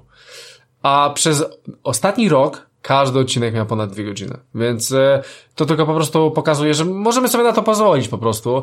Nie musimy do tego dopłacać. E, I po prostu robimy to z tych pieniędzy, które od was dostajemy, więc jest to tyle, zajebiste, tyle samo super. odcinków, tak? I zamiast zmieniać częstotliwość nagrywania, bo to zawsze jest trudność, to, to, to po prostu jest ta długość na tyle inna, ale ona zawsze wychodzi z potrzeby, nie? Tego, że, że trzeba coś przegadać. No, no, no. I finalnie mamy, nie wiem, 20, 30 czy tam 40% całego podcastu więcej nagrane przez rok. No, i pamiętam, że chyba dwa miesiące temu pobiliśmy rekord, a później miesiąc temu kolejny rekord tego rekordu, co był dwa miesiące tak, temu. Tak poszło gdzieś tam pod te to, trzy godziny, nie? Tak, tak, bo to, tak, trzy godziny, a później trzy godziny znowu coś tam. Więc e, to dzięki wam w sumie możemy się tak bawić, możemy nagrywać dłużej, możemy gadać o fajnych rzeczach. E, no i słuchajcie, można jeszcze tak e, e, troszeczkę to tak podsumować, że E, suma summarum, poza tym, że Mikołaj kupił takie rzeczy, jakie kupił, to wymienił sobie też mikrofon i kupił sobie kamerkę też, tak? I to też w sumie na, na rzecz podcastu. E, też, żebyście mogli zobaczyć jego e, facjatę, jak e, będzie jeszcze kiedykolwiek nagrywał. Więc e, to też jest e, bardzo fajne. E, no i w sumie i, i to chciałem powiedzieć, tak? Więc słuchajcie, możecie sobie wejść na naszego Patronite'a, bezimienny podcast sobie wpiszcie, bo bezimienny wpiszecie, znajdziecie. Zobaczcie sobie, co tam zmieniliśmy. Tak jak już mówiłem poprzednio. E, zabraliśmy próg za 10 zł, ponieważ nikt nie chce nam tyle dawać, ale no w, wcale się... Jest, jest inflacja wcale to, w temacie. Tak, ale e, i bierzcie pod uwagę, że w UK za 10 zł wy nawet litra benzyny nie kupicie, więc e, w sumie rozumiem wam, że nie chcecie zjeżdżać do takiego poziomu, więc po prostu to wyjebałem. Wyjebałem również próg za 250 zł, to był taki na ciekawostkę. E, raczej nie liczyłem, że ktokolwiek to weźmie, więc, więc e, już nie wisi, bo nie ma sensu, żeby wisieć. I sobie zobaczcie jeszcze, zmniejszyłem limity w opcji za bodajże 40 zł i zostawiam i nie będę już zmieniał, wierzcie mi, nie będę zmieniał już tego. Limity zostają takie przez najbliższy rok, dopóki znowu coś nie odświeżę w tym patronajcie. I słuchajcie, połączyłem niektóre progi. Połączyłem próg 40-60 i 140. Zobaczcie sobie po prostu do każdej gry możecie sobie e, dobrać po prostu gadżet po tańszej cenie, e, bo nam już to i tak nie, e, nam już to i tak nie robi, bo ta kwota już została wysłana i tak dalej, bo czasami z tymi gadżetami jest tak, że musimy wziąć teraz aktualnie, musimy wziąć rzecz w 10 egzemplarzach. No i nie mamy wyjścia, bo nam tego nie zrobią, a chcemy to, bo wygląda to zajebiście, jest zajebiste, więc po prostu będziemy mieli troszeczkę więcej tych gadżetów i też będziemy wam więcej rozdawać. Więc e, tak, to też, e, na tym to też troszeczkę polega. Więc możecie sobie zobaczyć, te progi zostały zmienione. E, jeżeli chodzi o cele, cele też wyjebałem takie nierealistyczne. Zostawiłem takie standardowe cele, wszystkie nasze cele zostały realizowane, jeżeli będzie się to utrzymywało na tym poziomie, na jakim jest, to będzie super i ja sobie po prostu tego życzę. E, no i fajnie, że przez rok, tak na dobrą sprawę, chyba jeden albo dwóch użytkowników nam odeszło, więc to też jest mały sukces, tego właśnie Patronite'a i też nasz, nasza taka misja na następny rok, żeby, żeby to się kurwa Co, nie zmieniło. Mały sukces to jest to, że nam dwóch patronów odeszło? Czy ja do, dobrze usłyszałem? Czy... E, e, tak, no, przez cały rok, tak. E, e, Okej, okay, widzisz, e, no, więc E, więc to tyle w temacie, jeżeli chodzi o Patronite'a. E, będą kolejne rzeczy jakieś tam, jeżeli coś będzie, to, to będę mówił o tym na bieżąco. Więc e, bardzo dziękujemy za to, że robicie to, co robicie, nas wspieracie. No i dla nas super i mamy kolejną mobilizację, żeby robić to, co robimy dalej. A, a bawimy się naprawdę świetnie i nie mamy zamiaru tego przerwać. No i tyle. E, I tyle, jeżeli chodzi o Patronite, możemy zamknąć ten temat. Trzask, temat zamknięty. Okej, okay, no a gdzie jest, gdzie jest ten, co kurwa prowadzi ten Nie wiem, Rafał zemdlał chyba. W ogóle chyba Rafał nie A poczekaj, bo on coś napisał. Ej, zemdlałem, e, mam raka szyjki macicy. No nie wiem, gdzie on Jezus. Nie, to, e, Dobra, więc... To, to się e, wytnie. Jak... Okej, okay, to... Nie, ale po co? E... Aha, no jeszcze, jeszcze, jeszcze poczekajcie, bo jeszcze tam, bo skoro Rafała nie ma, nie ma, to ja jeszcze do Um, dopowiem o tym Patronite, że tak jak mówiłem i tak jak zaplanowałem i, i to będzie teraz w tym miesiącu, no bo w zeszłym miesiącu mnie nie było. E, e, odświeżyłem każdy próg, e, który ewentualnie opłacacie i dołożyłem tam opcję, że raz w miesiącu dostajecie odcinek, uncut, przed e, nagraniem, po nagraniem zobaczycie, co się dzieje. Dzisiaj akurat chyba 15 minut e, trwało, zanim w ogóle zaczęliśmy nagrywać, więc dowiecie się, czemu tak nam długo to za, zajmuje i oczywiście e, wszyscy patroni, którzy wpłacają auto w automacie będą dostawać co miesiąc taki odcinek przed i po z naszymi blobersami, fajnymi rzeczami. I jeszcze chciałem powiedzieć coś na ten temat, że e, ci, co są już na Patronite, na waszych mailach z Patronite'u, dostaliście już takie odcinki w zeszłym miesiącu. E, na próbę, żebyście sobie zobaczyli, e, jak, to, jak to ogólnie wygląda. Jeżeli ktoś będzie chciał zmienić maila, na przykład Dariuszka, wiem, że on tutaj, nie wiem, e, ma tego Patronite'a, ja mu piszę na maila, on w ogóle mi nie odpisuje. E, więc e, jeżeli chcecie zmienić maila, to piszcie do mnie w jakikolwiek sposób, najlepiej na Patronite albo gdziekolwiek, że chcecie zmienić maila, żebyście po prostu to dostawali, bo są e, ciekawe rzeczy czasami przed i po. No, to teraz mogę zamknąć opcję z Patronite'em i oddać głos do studia w Krakowie. Rafał. Super, super, mam w takim razie idealny... No, ocknął się. Nie, Ocknął no, się. Gadamy do ciebie, a ty co? Podrina se poszedłem, co mam cię słuchać, jak ja to wszystko wiem. O Boże, no to mogłeś napisać, że ej, do Podrina zaraz wracam. A, a my tu już się martwimy, że po prostu no, zemdlałeś, leżysz. Przestań. Że masz te... Dostałem spazmów na myśli o tym, wiesz, co, co się dzieje na Patronajcie. E, dobra, słuchajcie. Myślałem o tym, co, co wrzucimy sobie dalej do naszej tematyki na dzisiejszy odcinek i tak nam się dobrze gadało na początku, że chyba, chyba odpuszczę jakieś te tematy mm, do końca, jeżeli chodzi o giereczkowe, bo tam nic tak naprawdę pilnego na dzisiaj nie mieliśmy przygotowanego, jeżeli chodzi o yy, premiery czy, czy tam różne jakieś recenzje. To się wszystko mieli i to będzie na następnym odcinku, który będzie trochę grubszy, jeżeli chodzi o taką zawartość. Natomiast jest temat, jest temat, który, który chcieliśmy sobie dzisiaj omówić. A, a, a to, to ten główny temat, tak? Myślę, że to jest dobry moment, no bo jakby ja, ja rozumiem, że przeczytałeś CD Action, ale co? Jakby to nie, no chcę, są, znaczy nie, nie, nie, możesz mu jechać Myślę, że tak, tak, nie, ja uważam. Zmieniło się, całkowicie się zmieniło i mam nowy numer, który kosztuje 35 zł, no za gazetę 35 zł, no chciałem po prostu o nim powiedzieć, Nie, dobra, wiesz co, powiedz, to bo to w sumie i tak nie jest dużo do powiedzenia i to też mnie trochę intryguje, bo, bo wiemy, że przy trzymiesięcznej w, w cyklu wydawniczym to raczej tam jest publicystyka mocniej postawiona niż na recenzję, więc coś, coś ta zawartość powinna być ciekawa. No a nie oszukujmy się, że CD Action jest dość mocną częścią naszej polskiej giereczkowej popkultury, jakby to jest pismo, Tak, które wychowało tak, całe tak. pokolenia graczy, nie? No dobra, no to, to jeszcze tam śmiało. Okej, dobra, słuchajcie, więc e, e, ze względu na to, że ja miałem prenumeratę CD Action, który wjeżdża mi do Anglii.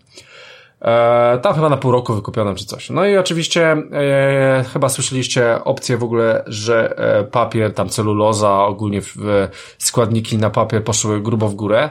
E, magazyn CD Action stwierdził, że, bo już to przerabiał, że nie będzie cały czas podnosić ceny, żeby był dalej miesięcznikiem. W, e, przypominam, że CD Action wychodził e, 13 razy w roku. On wychodził dokładnie co 4 tygodnie. 52 na 4 daje 13, więc e, on już to wałkował i stwierdził, że nie dadzą rady w ten sposób działać, więc wpierdalają się w trzymiesięczną opcję plus mocno będą, e, że tak powiem, działać na swojej stronie internetowej cdaction.pl.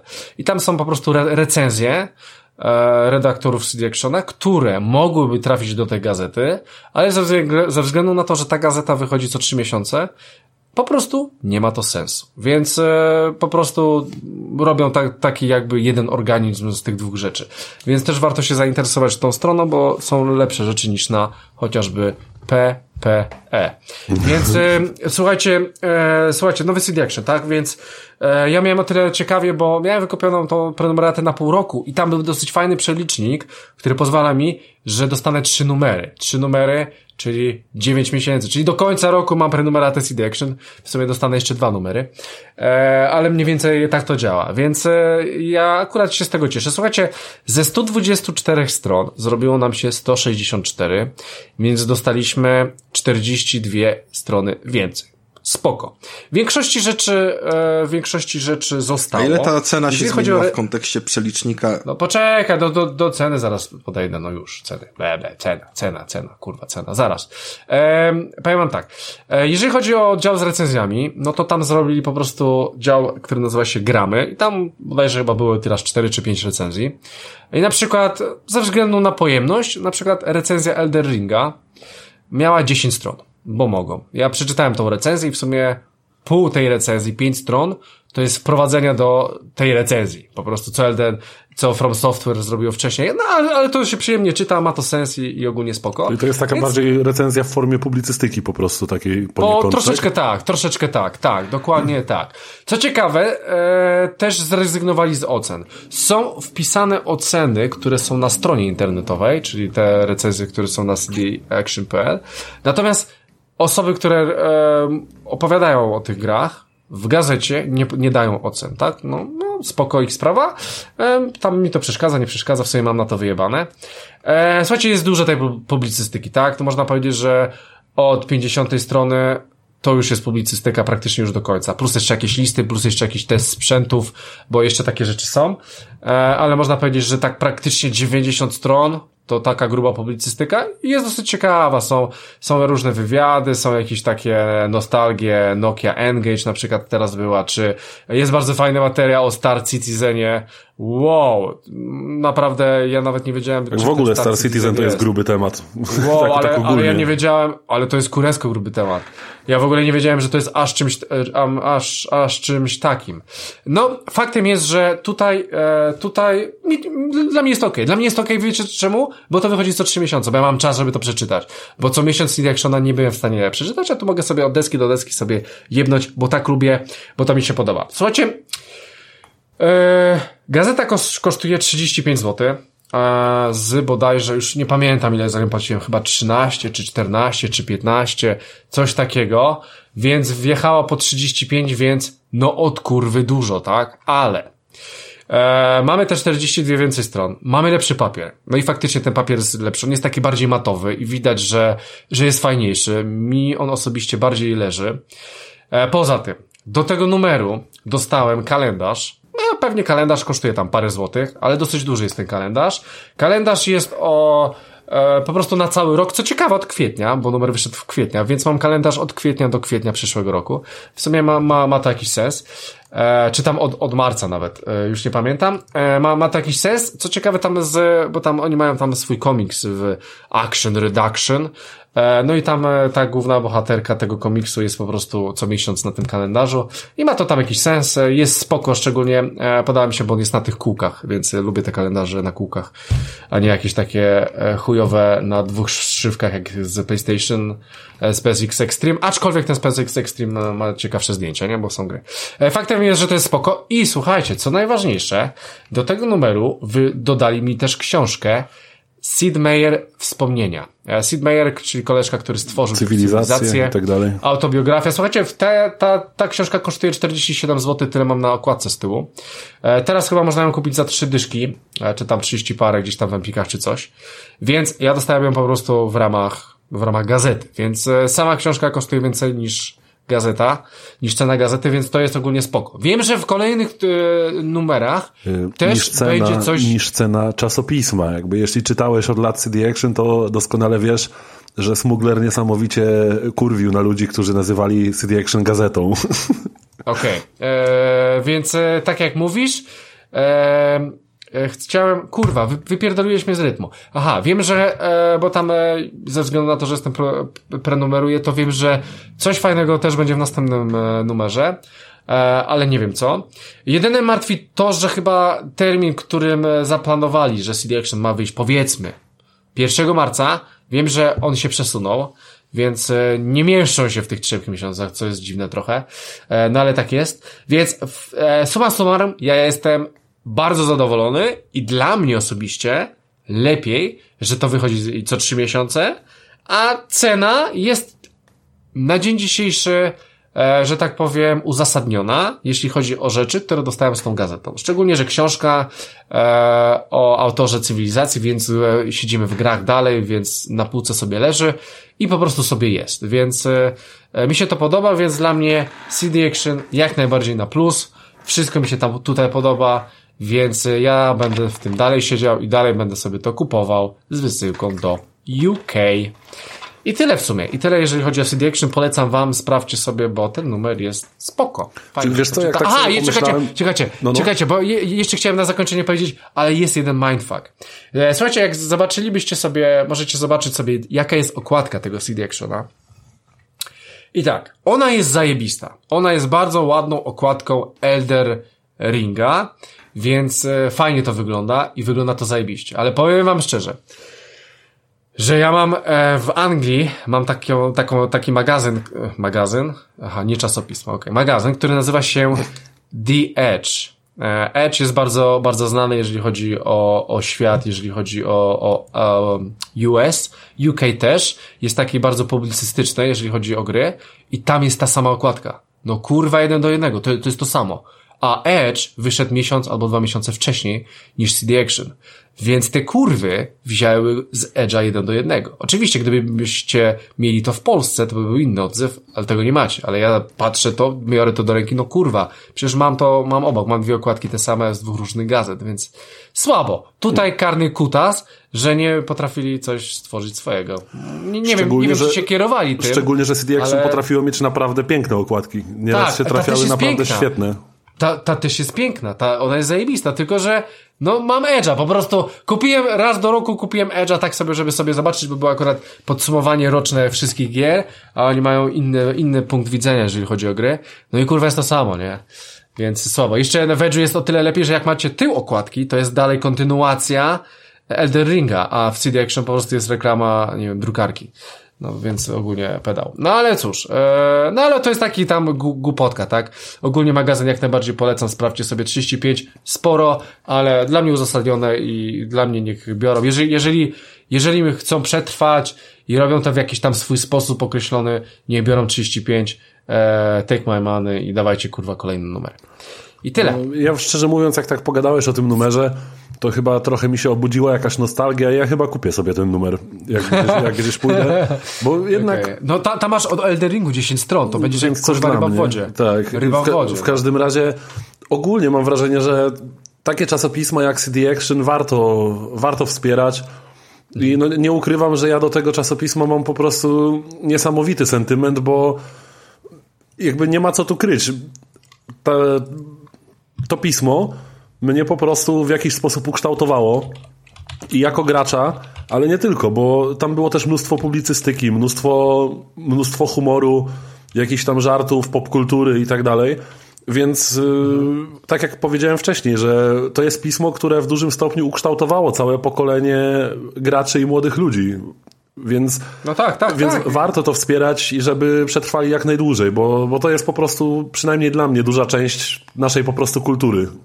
No, a z tego powiem ci, że ja miałem jeszcze tego Pixela, miałem, miałem PlayStation Extreme, no i tak suma summarum PlayStation Extreme się strasznie zjebało, ale zjebało mi się pod względem stylistyki, że kurwa te, te ramki, to wszystko w tej gazecie, ja, może merytoryka jest spoko, ale, ale ja po prostu jak patrzę się na to, to mam, po prostu mam ochotę się zżygać. Jak oni na jednej stronie robią trzy recenzje, e, takich, w takich kolumnach obok Takie siebie, no słupki, kurwa. tak, no, masz rację. Tak, ale to, ale to wygląda paskudnie, nie? I, i strasznie dla mnie się zjebało Extreme. Jeżeli chodzi o Pixel, to dla mnie tam jest zbyt dużo retro rzeczy. Po prostu tam jest pół magazynu o retro i no okej, okay, no można tam o jednej, dwie rzeczy, ale no nie kurwa pół magazynu o tym, więc y, jest bardzo dużo merytoryki.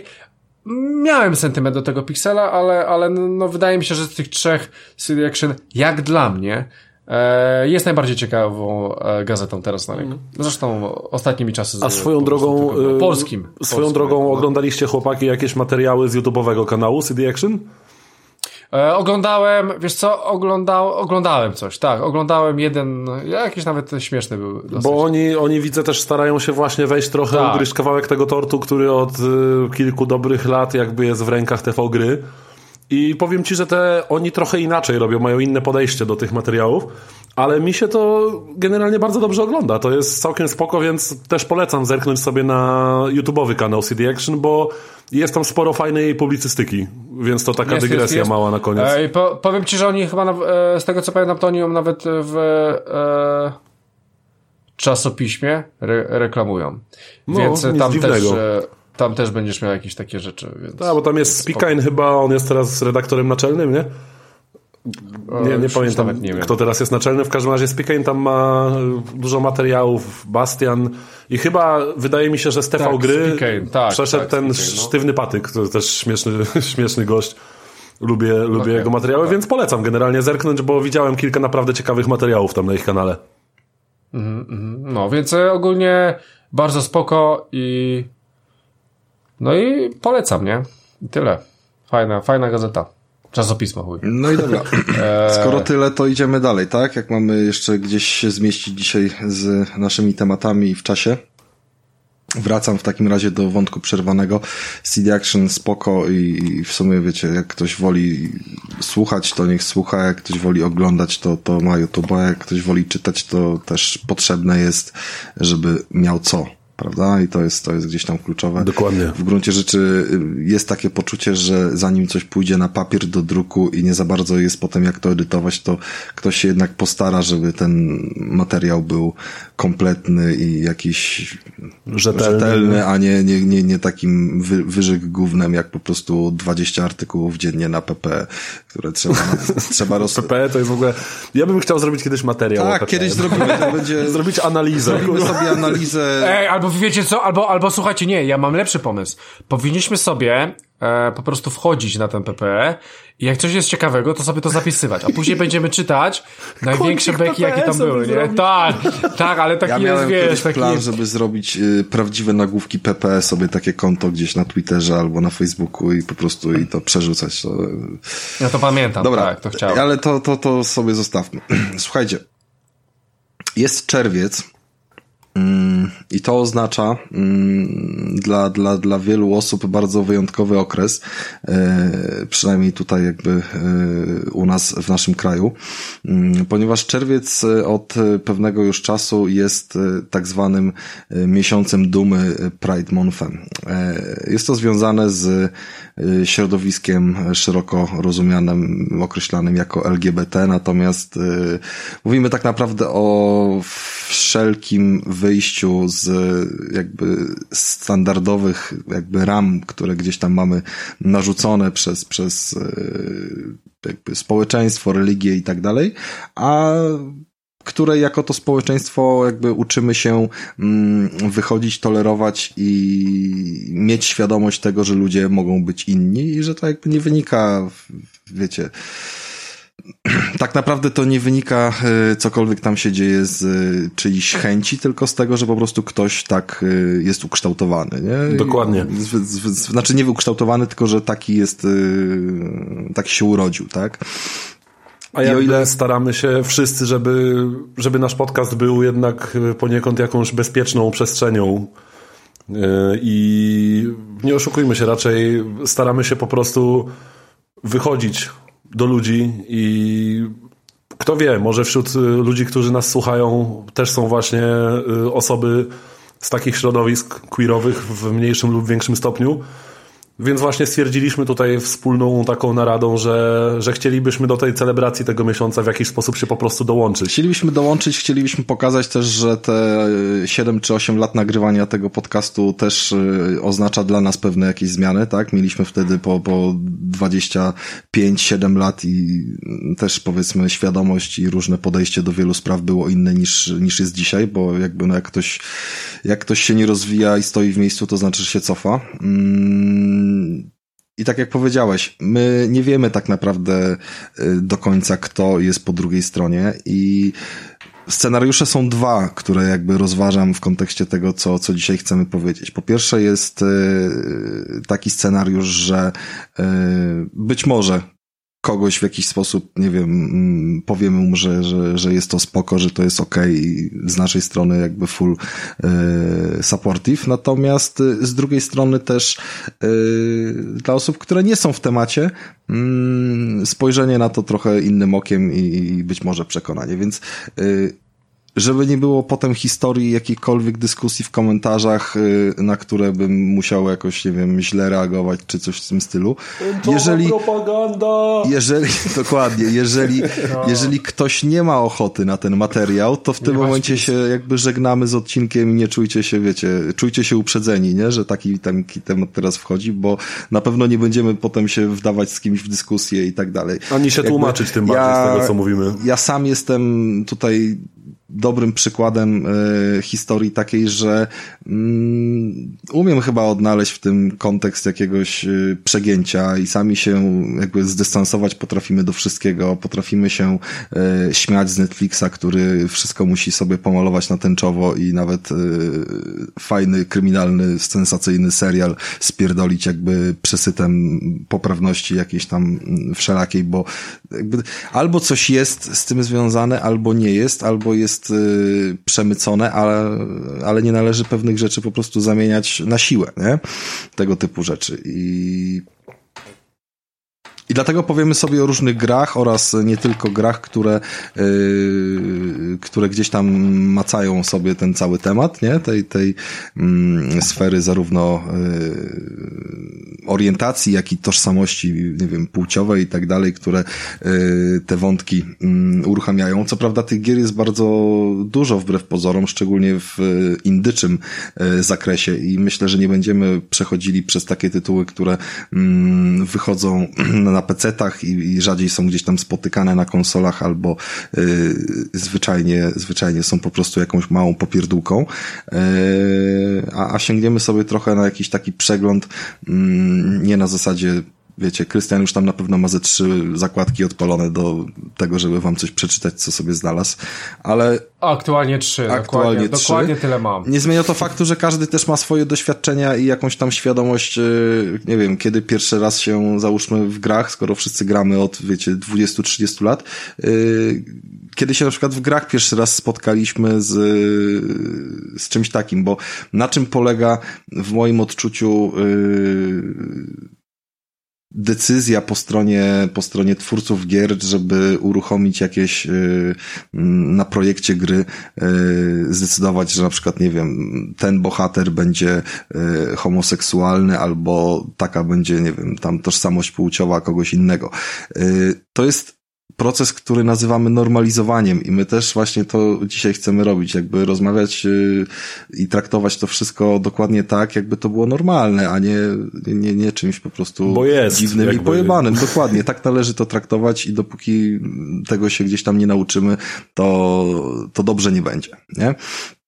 E, Jak sobie gadaliśmy przed odcinkiem, to pierwszą nawet nie gr grą, nawet nie grą, tylko DLC-kiem takim fabularnym i dodatkiem, który yy, dosyć głośno mówił o tym, gdzieś tam jaką porusza tematykę. Ja nie twierdzę, że to jest pierwsza gra, tylko powiedzmy pierwszy taki, który mi zapadł w pamięci, nie, że się pojawiło, to do tego GTA 4 yy, DLC yy, Ballad of Gaytony, nie?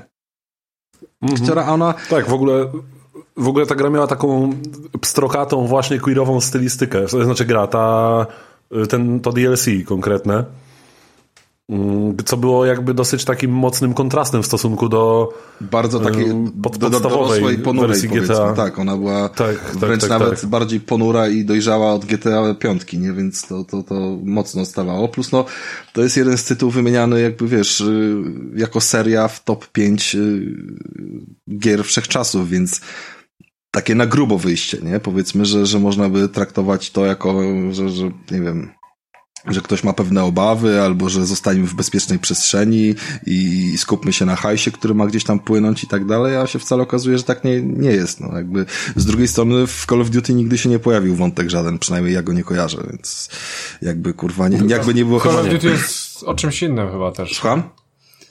Call of Duty jest troszeczkę o czymś innym. Tam w ogóle praktycznie kobiet nie ma. Mm, Nie no, nie powiedziałbym. W, Znaczy, w ale kampanii nie, bo- ostatniego bo może Modern inaczej, Warfare inaczej. jedną z Ta- głównych bohaterek była nie chodzi, była nie właśnie chodzi kobieta. o kobiety... Ale tam nie ma żadnych romansów. Właśnie, tej nie ma romansów. nie Oczywiście, że się tu zgadzam z tobą. Nie ma tam tematyki romansowej, Tam ale... zabijasz X. Yy, ale różne rzeczy gdzieś tam są przemycane. Ja wiem, że tam o życiu bohaterów się nie wie, tam się skacze z postaci na postać i to jest jakby strzelanka. Bardziej podałem to jako luźny przykład gry, która jest, wiesz... yy, Szkoda, że FIFA nie podałeś, nie wiem, chociaż. No tam, tam po prostu jest jak jest, tam masz nazwisko i koniec, nie? Jakby, ale zgadzam się jakby z twoim tym po, po spojrzeniem. Nie ma na to przestrzeni, ale nigdy też się nie pojawiła potrzeba, żeby ją, wiesz, gdzieś zarzucić, a byłaby sfera do zrobienia tego. Wojsko ogólnie jest bardzo ciężkim tematem, dlatego że przez całe lata w Stanach y, Zjednoczonych przecież y, było dopuszczanie y, tego, żeby załóżmy osoby homoseksualne były w armii, ale na zasadzie don't ask, don't tell, nie? Nie można było pytać, nie można było o tym mówić. Jak któryś się zapytał albo ktoś Dokładnie. powiedział, to wylatywał z wojska. Bądź nie? sobie, ale się nie wychylaj. No nie? dokładnie, więc y, to, to, to, to jest kiepski temat, no ale nieważne. Nie, nie o wojsku będziemy gadać, tylko o tym dodatku. Co powiedz mi, Mikołaj, pamiętasz z, z tego jakby jakoś... Bo ja w to nie zagrałem, szczerze mówiąc. Ja po samym jakby O kurwa, czytaniu i tytule... Ja w to to- grałem, szczerze mówiąc, po premierze, więc y, to było, o kurwa, nie wiem ile, 12 lat temu? Kiedy to No wyszło? właśnie, to było y, całe lata temu i dlatego... Tak, zgadza się. Ja w ogóle pamiętam, że tam e, ogólnie sam główny bohater, on z tego co pamiętam, on nie był właśnie e, w, jaki, w jakim stopniu, w żadnym stopniu właściwie queerowy. Natomiast, bo on był ochroniarzem, ten główny bohater był ochroniarzem w klubie nocnym i ten gay Tony właśnie y, to był właściciel tych klubów nocnych. I ja nie wiem, czy tak nie, nie wyleciałeś trochę na wyrost z tą grą, bo ja próbuję sobie przypomnieć, jakby, bo ja w to grałem lata temu, nie? Mm, więc trudno jest mi jakby przywołać tak stricte przykład tej gry w, w jakimś konkretnym, dokładnym, powiedzmy, spojrzeniu. Ja nie twierdzę i wcale nie, nie mówię, że to jest jakby idealny przykład. To jest y, pierwsze, co mi przyszło do głowy, gdy próbuję, wiesz, y, cofnąć się pamięcią wstecz, że duży tytuł, DLC do głośnej gry, duży wydawca i, i jakby tematyka, wiesz, y, wchodząca w ten, ten homoseksualizm gdzieś tam jest nawet w samym tytule, wiesz, u, Czy- uruchomiona. Tak, to był nie? jeden z głównych bohaterów, to nie był protagonista. Tak. Natomiast tak, o, on był właśnie e, homoseksualistą i prowadził właśnie sieć klubów nocnych w, w Liberty City. I, I pamiętam właśnie, że jakby przez stylistykę tej gry, przez jej pstrokatość i jakby mocny nacisk właśnie na... y, Bo on był przyjacielem głównego bohatera No tak, y, tak tego dodatku. przyjaciel. Znaczy ochroniarz był jakby właśnie yy, był głównym bohaterem, tak? Ochroniarz tych Tak. klubów nocnych. A takim jakby obok, jednym z głównych bohaterów, obok protagonisty, był właśnie ten e, Antony, on się nazywał Antony, Antony, Antony Cruz, Antony Prince, o znalazłem teraz. I, i właśnie to było też fajnie w ogóle ukazane właśnie w GTA, gdzie to, to był dobry, e, fajny przeskok pomiędzy właśnie tym takim mocno ponurym i bardzo stonowanym, takim przyziemnym, ciężkim klimatem GTA 4. Nagle był przeskok właśnie, gdzie nawet wskaźniki, e, interfejs gry był różowy, był właśnie w takich różowo-tęczowych kolorach. To był, to był bardziej taki stylistyczny zabieg i tam tak naprawdę tylko właśnie jedna postać była, była homoseksualna i dostał właśnie ten przydomek gaytony. Więc, e, więc jakby to był chyba pierwszy tego typu, że tak powiem, wpis w, w historii GTA. No w historii GTA na pewno, ale, ale jeżeli chodzi o historię gier, no nie, nie robiliśmy researchu, żeby faktycznie szukać pierwszych, pierwszych w ogóle jakichś tam, wiecie, zapisów na mm -hmm, kartach mm -hmm. historii jeszcze kamiennych. Yy, I też nie o to chodzi. Chodzi raczej o właśnie nasze doświadczenia i coś takiego się pojawiło. Natomiast... Mm... W ogóle y, jeszcze, co ciekawe, znalazłem odnośnie tego dodatku, wyobraźcie sobie, znalazłem kartotekę Antonego Prince'a kartotekę policyjną właśnie z tego dodatku, tego bohatera. On się nazywał właśnie na nazwisko, miał Prince, miał ksywkę Gaytony i miał 50 lat i uwaga, tu mam jego rejestr przestępstw, co jest ciekawe.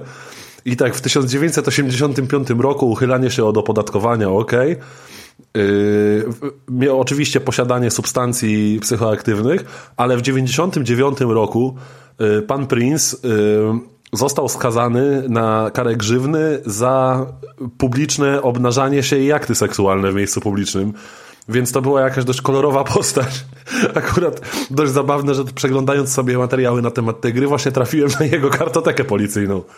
Także internet skrywa po prostu niesamowicie interesujące rzeczy na temat bohaterów nawet z gier. No ale właśnie do czego, do czego dygresja była.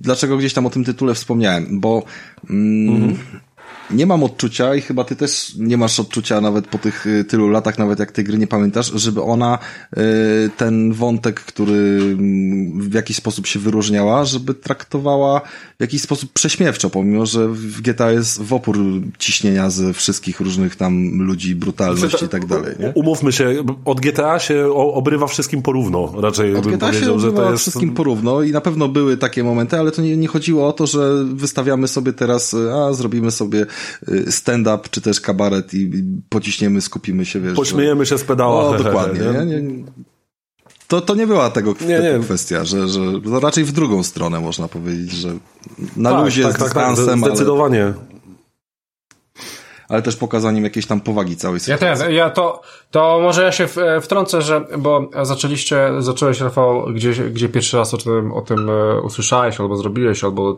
e, dowiedziałeś się. Ja, ja pamiętam do, doskonale, e, to było też dla mnie, no, jakaś nowość, chociaż powiem szczerze, że jak to standardowo ja, dużo w, taką, w tą grę nie grałem ogólnie, ale o tym usłyszałem i wiedziałem o tym to dla mnie taką pierwszą grą, w którym się coś takiego pojawiło, był... Dla mnie był Dragon Age. Dragon, Dragon Age mieliśmy taką, taką wiedźmę Morrigan, ona się nazywała. I w zależności, e, to teraz, to teraz też się stosuje, że twórcy, jak już dobrze wiemy, wszyscy chcą być otwar, e, otwarci na te LGBT wszędzie, czy w telewizji, czy w grach, czy ogólnie wszędzie, więc bardzo, bardzo teraz jest to powszechne, że niezależnie od tego, jaką klasę postaci zrobić, w sensie jaką płeć zrobisz, to z każdą osobą w takim RPG będziesz mógł się przespać, niezależnie czy to będzie damska i męska. I to jest taka troszeczkę bezpieczna strefa. Mm, nie, nie będę, będę tutaj musiał cię wyprowadzić z błędu. Nie zawsze okay, tak dobra, jest, to, to, ale, to, ale ogólnie okay, to, to. Chodziło ci... Dokończysz mi to? Tak. Tak, ale to, to dokończysz mi to, tylko powiem o tej Morrigan, że właśnie to była taka pierwsza, pierwsza z takich postaci, że jakbyś grał kobietą, to miał być romans właśnie z Morrigan i to właśnie była dla mnie, ta, dla mnie taka pierwsza... A który to był rok e, e tego Charakter, to był 2000, 2009, 2009 chyba sprawdziłem. A Mass Effect, e, Więc... 2007? E, być może, ale ja z Mass Effecta... Ja też nie grałem. e, Mniej pograłem Ja- niż... ja też nie bo w pograłem. Dragon Age'a jednak trochę pograłem. Kumam, ja I, też- I nawet miałem ją w drużynie. Ja, ja w Mass w w Effectie, ogóle. w Mass Effectie jak najbardziej można do tego było zmierzam, że Mass Effect- homoseksualne Mass romanse. Effect był... Ale to też było uzależnione... Aha, bo... e, Tam właśnie nie, to było podawane bardzo dobra. często. Mass Effect jako Shepardem się pierwszy taki RPG, który pozwalał na tego typu dowolność wyboru, nie? I, Tak, yy, tak, I że można było sobie tą, tą powiedzmy dopasować pod y, swoje widzimisię tą kwestię i postaci. Natomiast yy, i tutaj cała seria, wszystkie te trylogia plus plus co tam jeszcze wyszło, no ta Andromeda jest poza trylogią, nie? Chyba jako Ale tam chyba z tego co czytam też jest jakiś wątek. E, e, tego typu, nie? Tak, jak najbardziej. Yy, ale powiem, powiem teraz w takim razie o przykładzie, który yy, dosyć dobrze myślę, że tutaj zaobrazuje pewną, mm, pewien, pewien problem, bo Wyobraźmy sobie, że mamy takie gry, o których mówisz, że, że tam spotykasz postacie trzecie i te postacie trzecie mogą sobie, yy, mogą sobie powiedzmy romansować w dowolny sposób. To nie jest tak do końca. No bo, bo, bo to tak do końca nie działa, nie? Jeżeli masz y, kogoś, wiesz, w prawdziwym życiu, y, kto jest jakiejś tam orientacji i ta osoba, powiedzmy, jest y, zorientowana na mężczyzn, to, to nie zadziała to tak, że jak przyjdzie tam dziewczyna, to ten romans się uda, nie?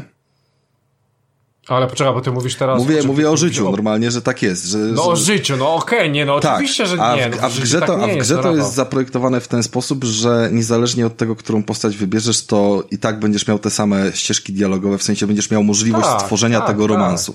Yy, I z tym jest y, pewne zagrożenie jakieś takie idące, jeżeli chodzi o, nie wiem, jakieś załóżmy przesłanie i tak dalej, bo yy, można, można patrzeć na kwestię tego, że mm, jest heteroseksualizm, homoseksualizm oraz yy, biseksualizm, yy, jak również Znaczy jakby to, to jest spektrum. jest spektrum, Tak, więc, y, natomiast jest jeszcze nawet i kolejne pojęcie y, panseksualizmu, które zakłada w ogóle, że jakby to nie, że obie płcie, tylko że płeć nie ma znaczenia. Trochę podobnie, ale jednak inaczej. W każdym razie y, tworzenie takiego wątku w grze, że, że jest postać, która jest przepisana na romans, nie? W sensie, że, że, że twórcy przygotowali możliwość zaromansowania się. No wiadomo, że nie ze wszystkimi NPC-ami, tylko że taka postać gdzieś tam ma, ma sobie być i można, można coś tam podziałać. Yy, I założenie, że ona jakby i w jednym i w drugim scenariuszu, niezależnie od y, płci wybranej bohatera na początku, yy, wejdzie z nami w ten romans, jeżeli się postaramy, no zakłada, że właśnie po drugiej stronie jest dokładnie taka sytuacja, tak? Że ta osoba nie jest y, hetero, nie jest homoseksualna, tylko jest y, bi lub panseksualna. To jest o tyle ciekawe, że yy, można powiedzieć, że te szlaki zostały przetarte, nawet jakby sięgając do tych 2007 czy 2009 roku, wiesz, z tymi pierwszymi grami. tak, dzisiaj wchodzimy jeszcze głębiej w tą yy, historię. Ło. Mamy cyberpunka. Yy, cyberpunk. O właśnie, chcia, chciałem do tego nawiązać. Chciałem nawiązać pod do tym cyber- względem to było fajnie rozwiązane. Fa- chciałem nawiązać do Cyberpunka, dlatego że tam na etapie tworzenia postaci możemy sobie tam określić tą płeć, niezależnie od e, określonej płci możemy tam jeszcze dopasować sobie aspekty, yy, no, mówiąc brutalnie, no skoro możemy sobie mieć yy, ostrza modliszek, wiecie, wywalone z głowy albo różne tam procesory montować różne w głowie i tak dalej, to yy, nie ma problemu z tym, żeby po, postać miała też yy, męski głos, kobiece ciało, bądź wszelkie różne tam inne, wiesz, możliwości mm, konfiguracji genitaliów i tak dalej. To, to jest spoko, nie? Ale jeżeli już jest wybrana sobie tam płeć tego bohatera, to spotykamy się w trakcie całej gry z jakąś tam ilością postaci, mm, z którymi możemy tworzyć jakieś relacje, czy iść do łóżka, czy romansować bardziej jakby przede wszystkim emocjonalnie, romantycznie. E, I przede wszystkim są dwie takie postacie. Mm, Mówimy o Pam i, i, i Boże, imię mi wypadło. Z głowy, przepraszam. Pomożesz, Mikołaj? Judy? Tak, Pam Judy? i Judy, dokładnie. I to są dwie postacie, które, no, one są y, kobiece, ale ty możesz y, sobie y, próbować uruchamiać romans, wiele misji, jakby jest z tym związanych i tak dalej. I to jest... Nie Pam Pam, to była Panam. Panam, Panam, przepraszam, tak. E, I tam jest wpisana jakby w górę w założenia y, orientacja tego bohatera. W obydwu sytuacjach prowadzisz sobie do tego, ale jakby to, jaką ty wybierasz postać, mm, implikuje to, do jakiego etapu dojdziesz, nie? Jeżeli ja grałem yy, sobie laską, to nie było opcji wejścia w romans, scenę seksualną z panem. Panam. Nie ma takiej no tak. opcji, bo, bo, bo, bo ona jest po prostu określona jak jest i dopóki nie będziesz grał facetem, to nie będziesz miał tego finału, pomimo, że będzie bardzo yy, ta więź silna, przyjaźń i tak dalej, będzie inaczej ta relacja opisana, nie? I to jest spoko, bo, bo, bo to pokazuje jakby dwie różne całkiem ścieżki, nie tylko zakończeń gry, ale w ogóle jakby rozwoju sytuacji, mm, uzależniona od twojego wyboru, który czynisz zanim zaczniesz grać, gdy tworzysz postać. Mhm. Dokładnie tak to powinno wyglądać i za tego typu, wiesz, rozwiązania to jest jakby ogromny plus do CDP-u, który, no jak wiemy, jest bardzo, yy, CDP jest bardzo dobrze jakby postawioną firmą, jeżeli chodzi o gdzieś tam uszanowanie wszelkich. Tak, no mocno świadomą powiedzmy. Yy, tak, CDP, CDP w ogóle jak rzeczy. teraz yy, czerwiec jest Pride Monthem i jakieś tam są historie typu, wiecie, marsze równości się odprawiają i tak dalej. Yy, CDP ma oficjalnie jakby przyzwolenie dla pracowników, żeby tam w koszulkach służbowych zapierdalali, nie? Na przykład. I nie, nie ma z tym problemu na zasadzie, tak jak mówiliśmy sobie, wiecie, o, o wojsku amerykańskim, że no nie wychylaj się, nie?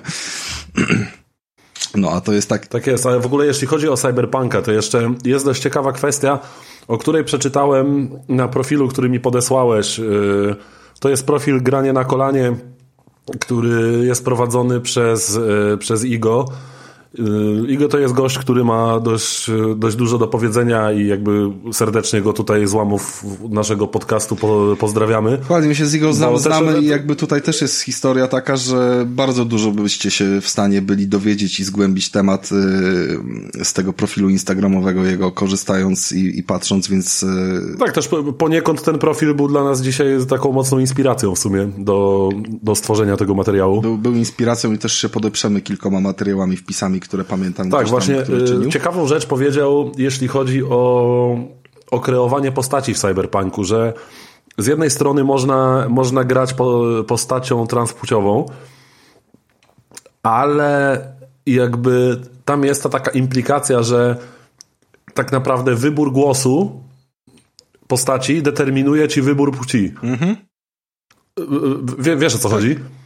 Że kiedy twoja postać mówi kobiecym głosem, z automatu używa y, kobiecych zaimków, tak? I, I to było dość ciekawe spostrzeżenie w ogóle, bo ja jakby y, podjarałem się trochę tym, że, że ten cyberpunk daje, daje tak szerokie powiedzmy możliwości stworzenia właśnie tej postaci, postaci niebinarnej. Mm, Natomiast, znaczy, właśnie nie, nie do końca niebinarnej, bo tam ta binarność jest dość, dość, dość silna. Natomiast właśnie y, głos implikuje płeć postaci. To mogło być rozwiązane trochę lepiej, no ale to już jest takie trochę czepialstwo z mojej strony, jakby tam ze strony CDP-u było dużo, dużo dobrych chęci, żeby to Myślę, żeby że tam tak, jak no najwięcej jakby po to- prostu to jest- osób zadowolić, żeby tam nikt się nie poczuł urażony, ale po prostu zwyczajnie to było ciekawe postrzeżenie ze strony Igo. Więc, więc chciałem to właśnie tutaj wrzucić, że tak powiem, do tego materiału.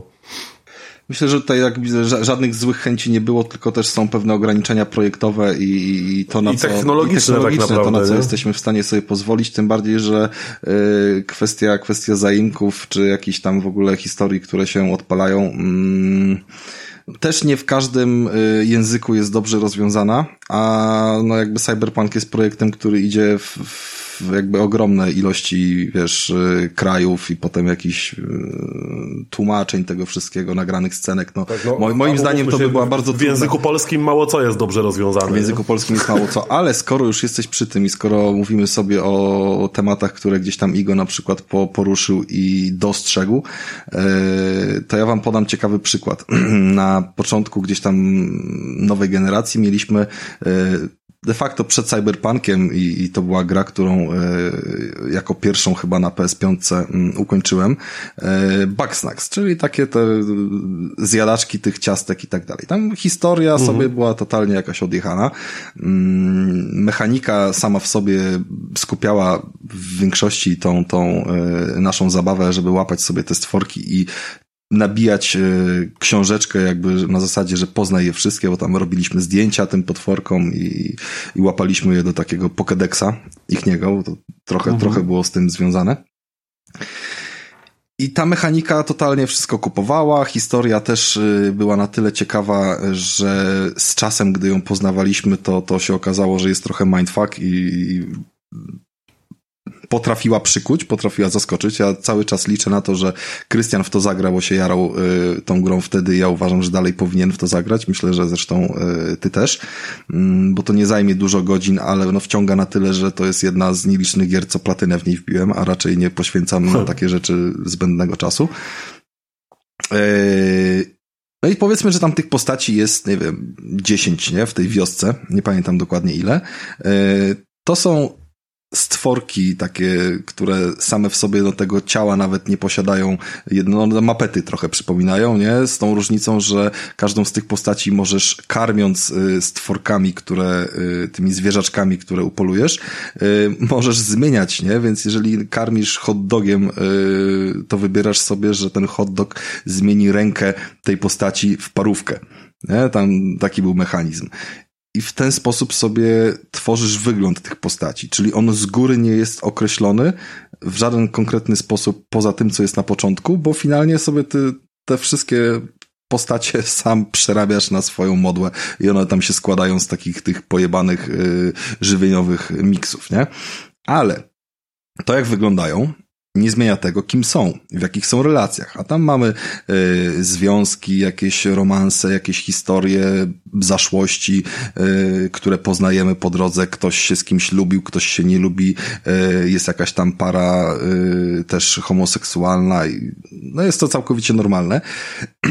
Natomiast to, na co ja w ogóle nie zwróciłem uwagi a co było, że też jest jedna postać niebinarna i nawet zaimki są wprowadzone prawidłowo w polonizacji, bo przecież y, gra ma napisy, mm, nie pamiętam już, nie ma, nie ma chyba dubbingu, tylko właśnie na napisach jest spolszczona. Mhm. I, I jak są tam rozwiązane napisy, jak te zaimki są tam dodane? Prawidłowo. Jest normalnie przepisanie wszystko w taki sposób, że jedna z tych postaci całkowicie tam się niebinarnie wypowiada i to wszystko jest rozpisane. Mhm. Jest, e, jak, jak sobie tam po, po, popatrzysz na profilu Igo, to jest cały wpis o tym też yy, odnośnie Backsnacksa, no, więc yy, polecam do, do wejścia tutaj w szczegóły, bo nie chodzi o to, żebyśmy yy, wszystko gdzieś tam rozkładali tutaj na czynniki pierwsze, dla mnie to było coś takiego, że nawet nie zwróciłem na to uwagi, bo, bo ja już powiedzmy jestem na tym etapie, że nie robi to na mnie wrażenia, nie?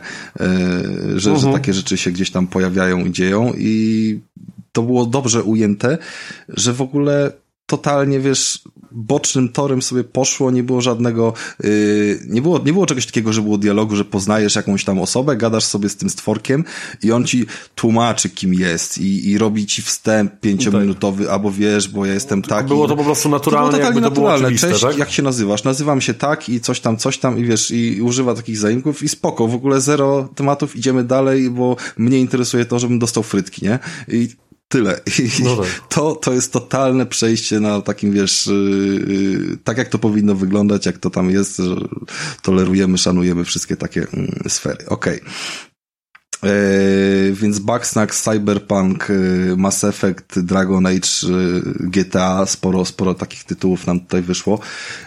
Krystian, ty miałeś jeszcze w, w głowie tak, pewne. E, dobra, to, to, to ja mówię, że. ze swoim. E, słuchajcie, no to przede wszystkim chyba trzeba powiedzieć chyba takim najbardziej e, rozpoznawanym tytule, jeśli chodzi o to. E, I w sumie AAA-u, czyli oczywiście The Last of Us 2. I powiem wam szczerze, że... Była drama, co? To było chyba naj... najgłośniejsze Eli... wprowadzenie tego, no, tematu. Ale to przede wszystkim, przede wszystkim dla mnie osobiście, jak ja w to grałem, znaczy nie, może inaczej. Jak zacząłem w to grać, już, to już wiedziałem o tym i jak e, zacząłem już w to grać i wiedziałem, że tam będą jakieś takie rzeczy, to zrobiło to na mnie ogromne wrażenie. W sensie takie w miarę pozytywne wrażenie, że, że Sony was, się na to... Urwało mi was e, na chwilę. O jakiej teraz mowa w ogóle? A, trzeba było powiedzieć, że FIFA, okay. Rafał. Trzeba było powiedzieć coś śmiesznego. No dobra. The Last of Us, no tak. To e, więc, e, dobry przykład pierwszy raz właśnie jak to zobaczyłem, to ja osobiście byłem w szoku, że Sony, że z, mm, ogarnęło się, znaczy ogarnęło się, w sensie zezwoliło na coś takiego i pokazali takie sceny po prostu w AAA-u, bo, bo później mieliśmy to dosyć tą nieprzyjemną sprawę, że, że sporo było hejtu na to, tak, że no ale umówmy się, Krystian, jakby... grać w tą grę. Krystian, ale to czekaj, mam wiesz... teraz do ciebie ważne pytanie, no, bo... Znaczy nie, ja... ale, ale tylko... Poczekaj, no. posłuchaj. Dobra, no mów, bo... mów, mów, mów, mów to, gdzie my żyjemy, to jest jakby, wiecie, inny świat, nie? Nawet kwestia samej Polski i różnych tam miejscowości, ściany wschodnie i różne miasta mają, powiedzmy, różny poziom takiego y, oswojenia się z, z tematem. Y, mhm. Więc ja wcale nie jestem zdziwiony, że w Polsce był hejt i na samym PP było 32 artykuły na ten temat, nie? Żeby dalej podbijać jeszcze ten hejt, bo przecież to się klika i jakby, i my potem, kurwa, żyjemy w takiej świadomości, świadomości, że problem jest wyolbrzymiony, bo, bo ktoś postanowił na tym nabijać, wiecie, kabzę, nie? I były takie różne tam tematy gorączkowe do dyskusji. Natomiast ja jestem ciekawy, jak to wyglądało, jeżeli masz jakiekolwiek wspomnienia czy doświadczenia mm, w UK'u, w prasie, y, wiesz, jakiejś, czy, czy materiałach, z którymi znaczy, jeżeli, jeżeli, przed taką premierą. jeżeli no, no, no jeżeli, jeżeli chodzi o to, o takie rzeczy, to e, nie było żadnych, Rafał, takich e, hej, hejtowania. W UKU nie było dramy, tak? To, to... Nie, nie, to, to, to na pewno nie było, wiesz co, tylko że... No ale też panowie, panowie, umówmy się jakby, że no. dramę, jeśli chodzi o orientację Eli, mogli robić tak naprawdę tylko ludzie podobnego pokroju, którzy robili dramę, jeśli chodzi o włosy na policzkach Aloy. Umówmy się, no to prawdopodobnie te wszystkie dramy wynikały z jakichś yy, powiedzmy chorych, przeseksualizowanych wyobrażeń po prostu piwniczaków, którzy nie wyobrażali sobie, że bohaterka, pod którą się w nocy trzepią, może być innej orientacji, tak? Tak, to prawda. Jakby tym bardziej, a to było, się, a to, to było przepraszam bardzo, wynikało, to było no? bardzo mocno w, w dodatku do The Last of Us 1. Yy, tak, tak, ale taki vibe było tak naprawdę od, od połowy pierwszej części gry, no, tak? No.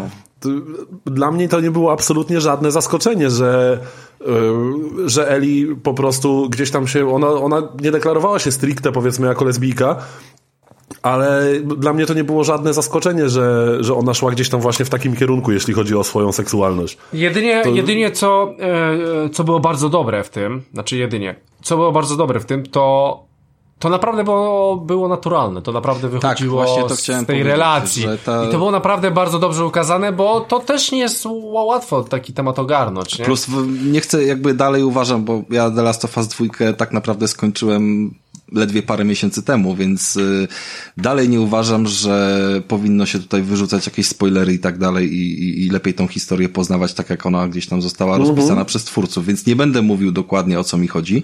Mm, jak wygraliście, to pewnie się e, zorientujecie, e, ale było bardzo dużo wątków, I to po obydwu y, postaciach, którymi graliśmy, bo, bo nie róbmy tajemnicy, że tam sterujemy dwoma postaciami i poznajemy historię z dwóch stron. E, I w obydwu sytuacjach są różne tam też pokazywane y, ich relacje, y, uczucia, jakieś, do czego one prowadzą i tak dalej, puszczane. I było dużo więcej rzeczy, które emocjonalnie robiły na mnie wrażenie, które powodowały, że gdyby zrobić pauzę i się chwilę zastanowić, e, jakby zadać sobie pytanie, jak ty byś się zachował w takiej sytuacji, jak ty byś się czuł w takiej sytuacji, jakby na co, na co byłbyś zdolny, czy mógłbyś tak postąpić i wiesz, pomimo, że to nie jest RPG, który daje wybory, to to on nie mówi wszystkiego od razu, tylko tam jest ta historia tak pokazana, że, yy, że masz czas na to, żeby się zastanowić, yy, jak ty byś się w takiej sytuacji odnalazł, a za chwilę gra ci wyjaśnia, że yy, jesteś w błędzie albo nie jesteś w błędzie, albo że tutaj inne rozwiązanie też jest dobre, nie?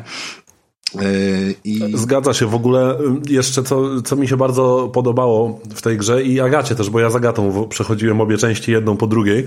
Yy, Agata stwierdziła, że w ogóle tam już to, to nie jest nawet temat stricte właśnie queerowy, czy ogólnie odnośnie tego właśnie, o czym dzisiaj rozmawiamy. Natomiast chodzi też o takie postacie, które miały niejednoznaczne cechy dla, dla powiedzmy swojej płci, tak?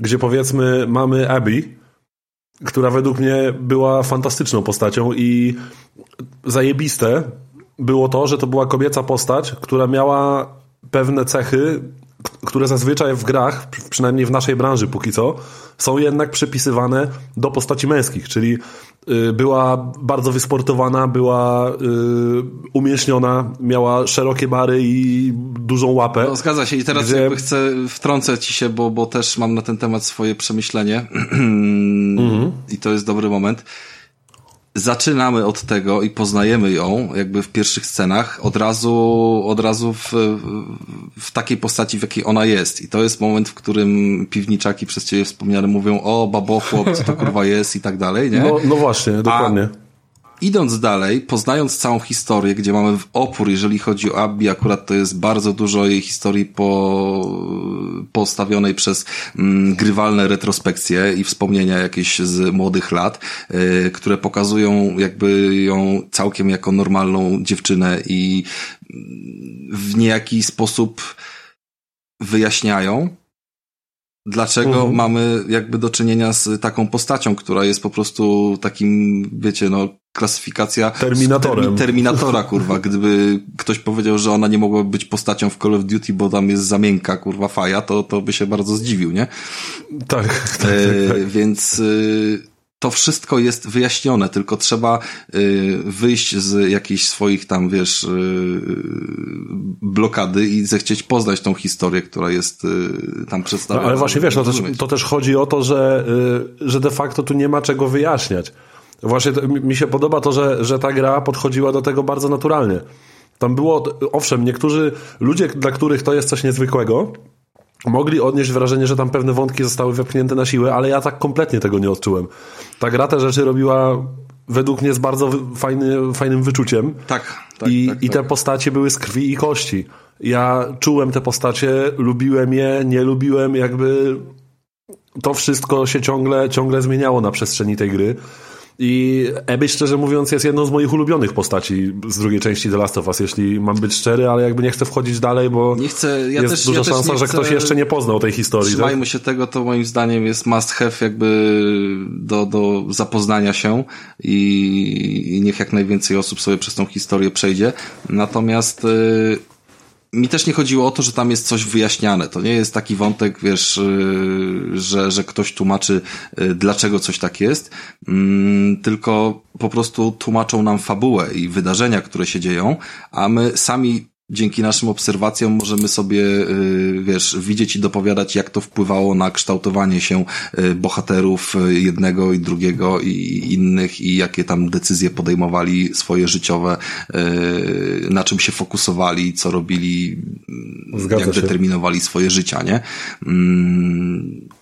Do samego końca tak naprawdę w opór zaskoczeń jakby w kontekście tych ich podejmowanych decyzji, które tam, tam były, nie? I to było spoko. To jest naprawdę y, jeden z tytułów, który, który powinien być y, do takiego zapoznania wrzucony zdecydowanie na jednym z pierwszych miejsc. I to dlatego, i dlatego pokazuje, jak mocny był tam, wiesz, yy, ból dupy, nie? U, uruchomiony, z którym totalnie tak, się, zgadza się. się nie zgadzam. No dobra, Krystianowi zabraliśmy głos, znowu wątek kolejny stracił, pomimo że wyjechał z piękną grą. Okay, no.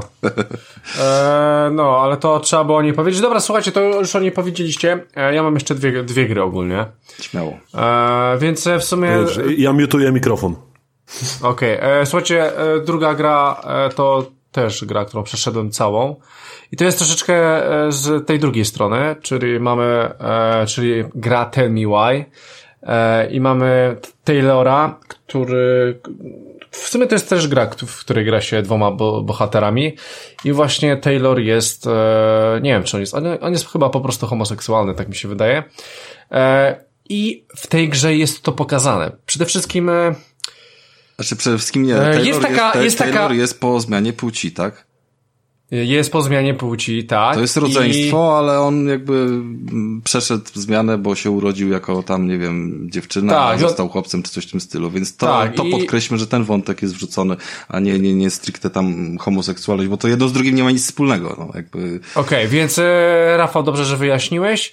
E, ja mam w ogóle tutaj informację, że to jest e, pierwszy, pierwsza mainstreamowa gra, w której główny bohater jest transpłciowy. Być może. E, nie wiem. E, no i słuchajcie, i w tej grze jest to dosyć mocno uwzględnione. E, mamy tutaj relację z, z, on ma tam takiego przyjaciela, e, i tam jest taka mocna relacja, jeżeli chodzi o to. No i od nas będzie zależało w twórcy e, Life is Strange, więc tutaj mamy bardzo dużo decyzji do podjęcia.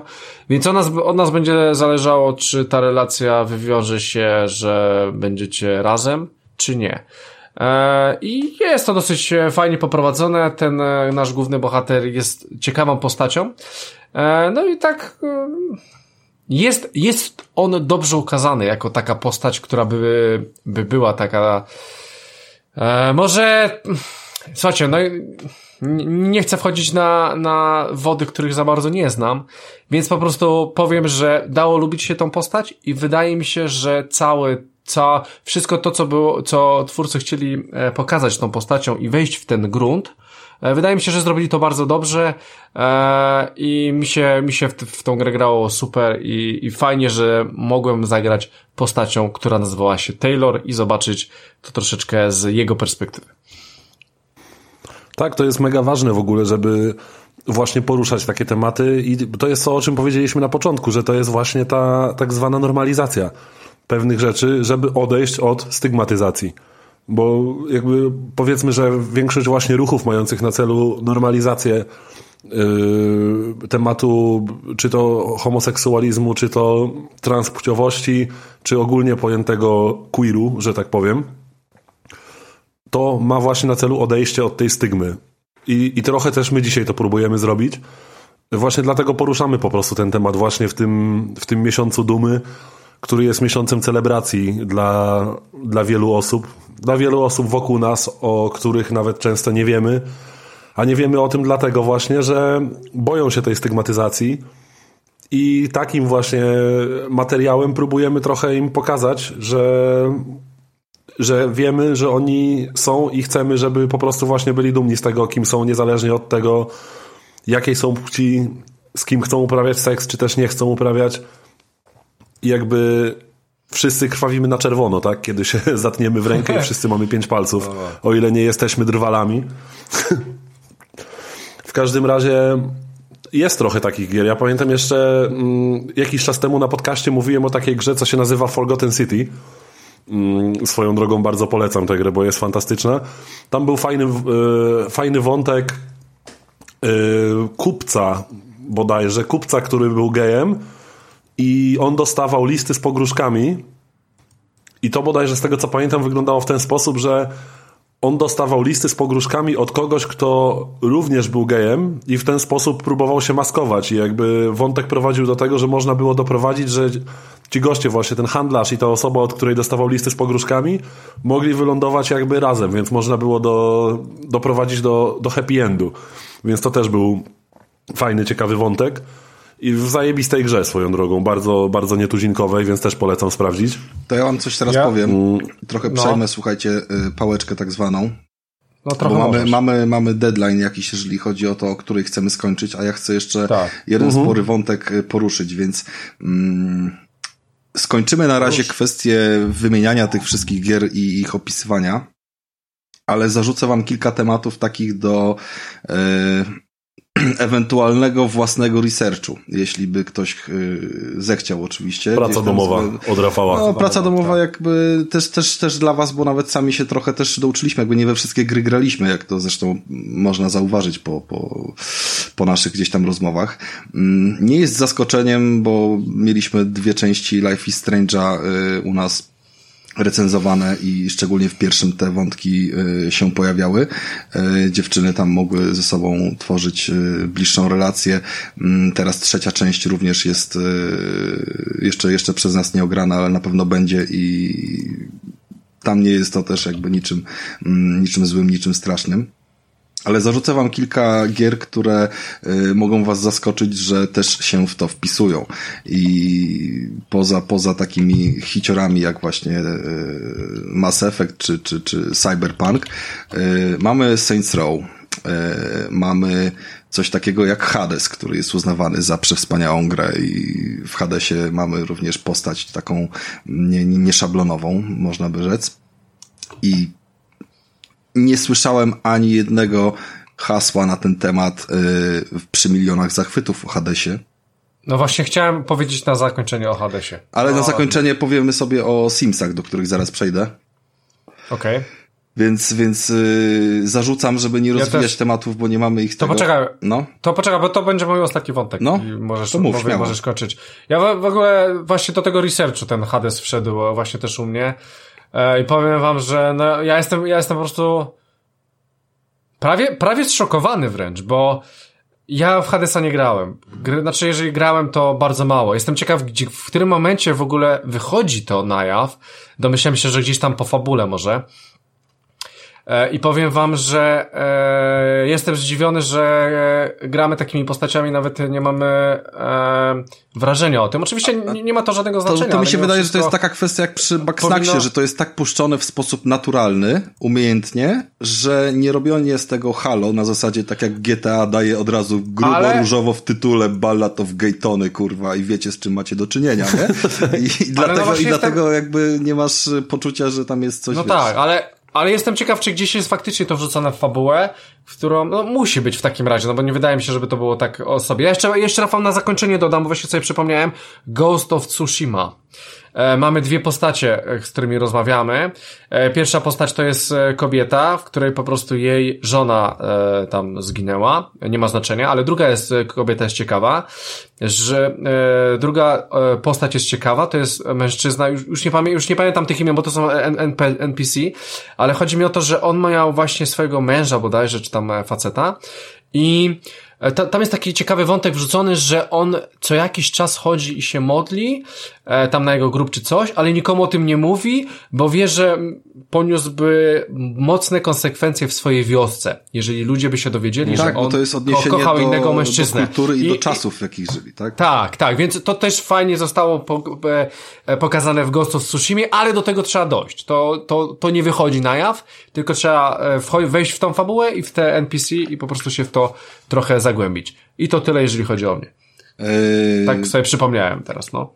Więc, więc wiecie, wiele gier jakby ma takie podejście i to też yy, gadaliśmy przed odcinkiem sobie na przykład, że Forza Horizon, której pięć części już wyszło, to ja pamiętam, że już... A no ona też jest, no pewnie, że jest. Już no w czwartej części y, było tak, że, że można było sobie tam bardzo swoją postać personalizować na różne sposoby. Wybrać zaimki, zaimki i tak dalej. wybrać nie, nie, imiona i tak dalej, ale w piątej części znowu poszły jakby kolejne y, antywykluczeniowe takie mechanizmy i nawet w kontekście osób niepełnosprawnych, że tam sobie można protezę, wiesz, zarzucić i tak dalej. I, i się można śmiać, że no. wiesz, o, bo sobie robię Terminatora, nie, i wrzucam metalową rękę, ale to jakby to dalej jest walka z wykluczeniem i, i normalizacją tego, że wszystko jest ok. Zresztą mamy, wiem, że to jakby no nie jest wątek queerowy i LGBT, ale dalej trzyma się jakby moim zdaniem dobrze w klimacie e, w związku z osobami niepełnosprawnymi.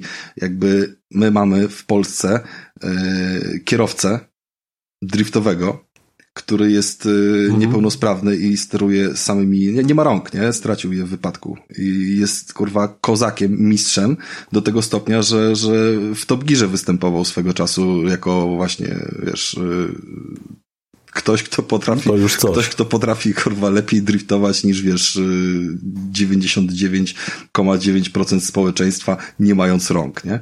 Więc y, jak najbardziej uważam, że w Forzie też jest na to miejsce i co prawda nie znam y, serii od pierwszej części, tylko, tylko dopiero od trzeciej y, i też na pewno przez te lata jakiś tam progres i roz, rozwój tematu występował. W pierwszej Forzy w ogóle nie było personalizacji postaci, o ile pamiętam. Tak, natomiast nawet między czwórką i piątką jest y, rozwinięcie jeszcze tematu, więc jakby jest na to mhm. przestrzeń i nikt się chyba nie czuje z tym źle.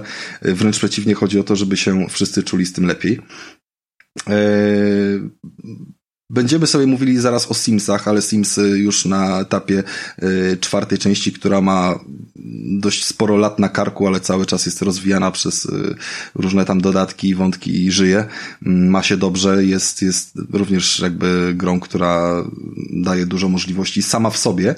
Y, ale nawet i na Nintendo Animal Crossing, które jest jednym z hitów sprzedażowych, też zawiera postacie yy, niebinarne, czy yy, wiesz, czy, czy, czy różnych orientacji, które gdzieś tam sobie tworzą jakieś pary, pomimo, że to jest taki misiaczkowy, zwierzęcy świat, nie? Tak trochę, bym, bym mhm. powiedział, jak w Backsnacksie, trochę może łatwiej jest przemycać, ale wiesz, to też niesie za sobą jakąś edukację, nie? Że, że wiesz, dopóki ci ktoś, tak, ale właśnie, dopóki ktoś ale nie mówi, że o to chodzi im inne, wcześniej, tym tak, lepiej. Dopóki ci ktoś nie wmówi, wiesz, przez 20 lat yy, chodzenia sobie do, do, do szkoły, do kościoła i rozmowy z tatą albo mamą, że to jest chujowe, złe i tak dalej, no to to nie ma, nie ma jakby złego podejścia w samej naturze, nie? No, więc to są, y, to są takie gry, które się gdzieś tam pojawiały. Jeżeli miałbym dorzucić y, coś więcej, to, y, to nie na tym etapie i na pewno po raz kolejny odsyłam was do, do tego instagramowego profilu od Igo. Gdzieś tam może go podepniemy w komentarzach. Granie na kolanie. Granie na kolanie bardzo się sympatycznie nazywa. Nie żeby to było tak, że tylko i wyłącznie takie wątki tam, tam gdzieś tam są poruszane, ale bardzo, bardzo się yy, myślę, że można spoko odnaleźć Igo. To jest spoko gość. Yy, co więcej, przechodzimy do Simsów, ale przechodzimy nie do takich yy, standardowych Simsów. To, to co powiedziałem, że mm, w takiej sferze nie wykraczającej poza pewne niewygodne tematy, tylko po prostu na zasadzie, że tam można sobie mieć y, różne postacie, wybrać na przykład, czy ta postać, tam jest tak, tak mówiłeś o cyberpunku, że głos się wybiera, prawda?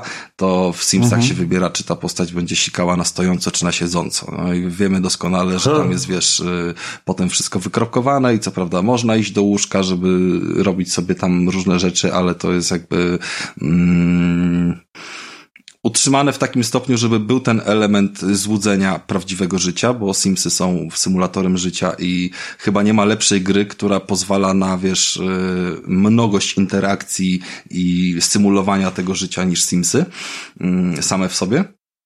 Więc tam jest też przestrzeń na to, żeby yy, żeby były takie rozwiązania. Tylko no dalej musimy się zachować w, w jakichś ramach tego, jaka gra może wyjść, kto w nią gra, w jakim tam jest PEGI i tak dalej, i tak dalej. I tutaj, słuchajcie, pojawia się e, bardzo ciekawy i, i, i, bardzo rozbudowany mod. E, mod się nazywa Wicked Wims e, i no to po prostu sobie tam mówi o jakichś niegrzecznych pragnieniach, nie?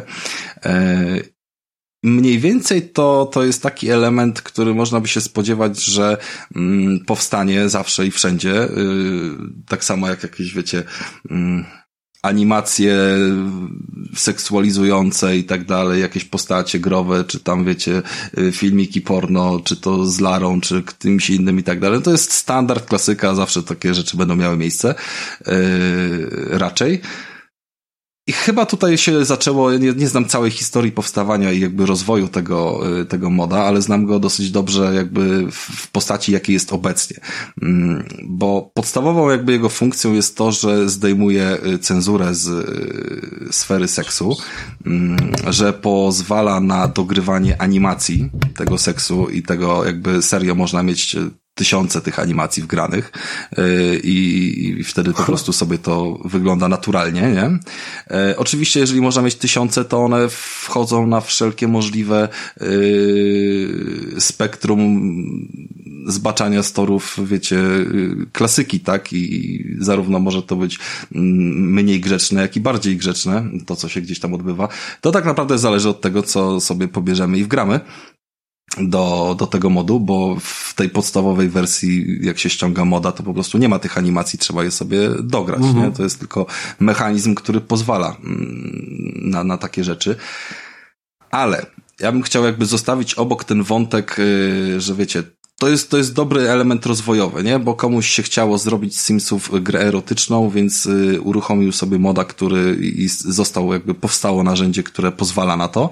E, ale wcale nie chodzi o to, że ta funkcja jest najważniejsza, bo, bo, bo nie schodzimy do tej sfery, wiesz, y, piwniczaków i robienia sobie y, 3D pornogierki. I od tego są lepsze gry, jeżeli chodzi o jakieś tytuły do, wiecie, które chcielibyśmy odpalać, Second Life y i tak dalej, internetowe. E, ale chodzi mi bardziej o kwestię tego, że w obecnej e, formie, w obecnej formie mod ten Wicked Wims, e, no niestety tylko na PC tak dostępny, tak, do wgrania, ale działa nawet niezależnie od aktualizacji Simsów do najnowszych wersji, więc jakby funkcjonalność jest tam zachowana i nic się nie blokuje, działa ze wszystkimi oryginalnymi dodatkami, jakby nic, nic tam się dziwnego nie dzieje.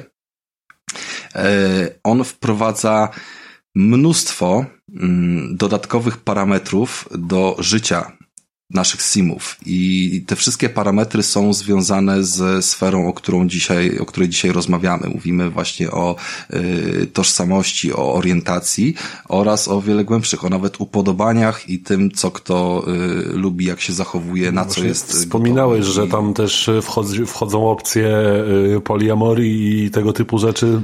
Y tak, jak najbardziej jakby i to jest kwestia, że, że w jakiś tam sposób, wiesz, losowo są generowane te rzeczy y, dla, dla, dla simów, natomiast y, nazwijmy to, można działać na kodach, czyli sobie dla, dla danej postaci ustawić pewne parametry, czy zmienić, nie? Y, I pozwala to dosyć dobrze się rozeznać e, w tej sytuacji, że, że to nie jest tak, że wiesz, idziesz do kogoś na ulicy i masz na 100% szansę, wiesz, wejść w relację z tą osobą, bo, bo nie o to chodzi. Jak se włączysz koda, to możesz, nie? Oczywiście. Mhm. I wiesz, nikt ci nigdy nie odmówi, ale co do zasady, to może być tak, że mm, ktoś będzie się bardziej lubił z takimi, jak ktoś z takimi, a nawet jeżeli oboje jesteście tej samej orientacji, to i tak się nie polubicie, bo macie zupełnie inne... Inne oczekiwania od życia, wiesz, powiedzmy, chociażby, tak? Inne oczekiwania od życia, dokładnie, nie? I bardzo dużo dodatkowych opcji dialogowych się e, pojawia i, i zachowań, które gdzieś tam można realizować. Można, e, wiesz, mieć sobie rodzinę, która e, żyje sobie w trzy czy cztery osoby. Maksimum jest osiem, wliczając w to zwierzęta domowe, które gdzieś tam się pojawiają i jakby w każdy, każda jest postać. Więc pełna chata, osiągnięcie i trofeum nawet za to wchodzi, jak jest pełna chata, ale, mm, ale nie zakłada ona tego, że to musi być para i wiesz, i więcej jakby pozostałe to, nie wiem, dzieci i zwierzaki, tylko pełen dowolny mechanizm, nie? W kontekście tych, tych relacji i wszystkie takie rzeczy tam są wrzucone. W sensie nie, nie spotkałem się z sytuacją, w której czegoś by tam nie było w kontekście yy, komplikacji tego, jak może wyglądać życie. Więc uważam, że yy, Simsy z tym modem, o, które, o, o ile ktoś nie będzie go tam zakładał instalował z założeniem takim, że a popatrzymy sobie te animacje, jak się tam ruchają. Jakby spoko, nic złego. Oczywiście też zachęcam, bo, bo fajna zabawa, ale yy, w kontekście zwykłej gry daje niesamowitego kopa, tak? Bo, bo a, tam chodzenie do pracy, zarabianie kasy, wiecie, to nadaje mega głębi w ogóle prowadzeniu tej postaci samej w sobie, nie? To powoduje, że Simsy stają się y, nagle grą dla y, dorosłych, bo to, co jest jakby, wiesz, istotne w życiu, czyli budowanie sobie jakiegoś, y, nie wiem, związku, relacji, od, od nie wiem, wyobraźmy sobie sytuację tak jakby ja sobie tak próbuję to wyobrazić, że yy, mamy osobę, która nie do końca właśnie wie, niby coś czuje, ale, ale powiedzmy boi się w realnym życiu pewnych rzeczy próbować i, i, i yy, przyznać się, nie? Czy tam przed innymi, czy nawet przed samym sobą, bo od tego się zwykle zaczyna. To, już wchodzi, że to mo może mieć jakieś wręcz terapeutyczne działanie tego Uważam, typu próby. Uważam, że może wiele, wiele rzeczy rzeczy spróbować przedstawić i pokazać przede wszystkim w taki sposób e, nie wymagający jakichś tam, wiesz, czynności zewnętrznych, bo obejrzysz jakiś film, to obejrzałeś film i koniec, nie? I fajna historia była przedstawiona, ale to sobie ktoś tam, wiesz, yy, nagrał film, nie?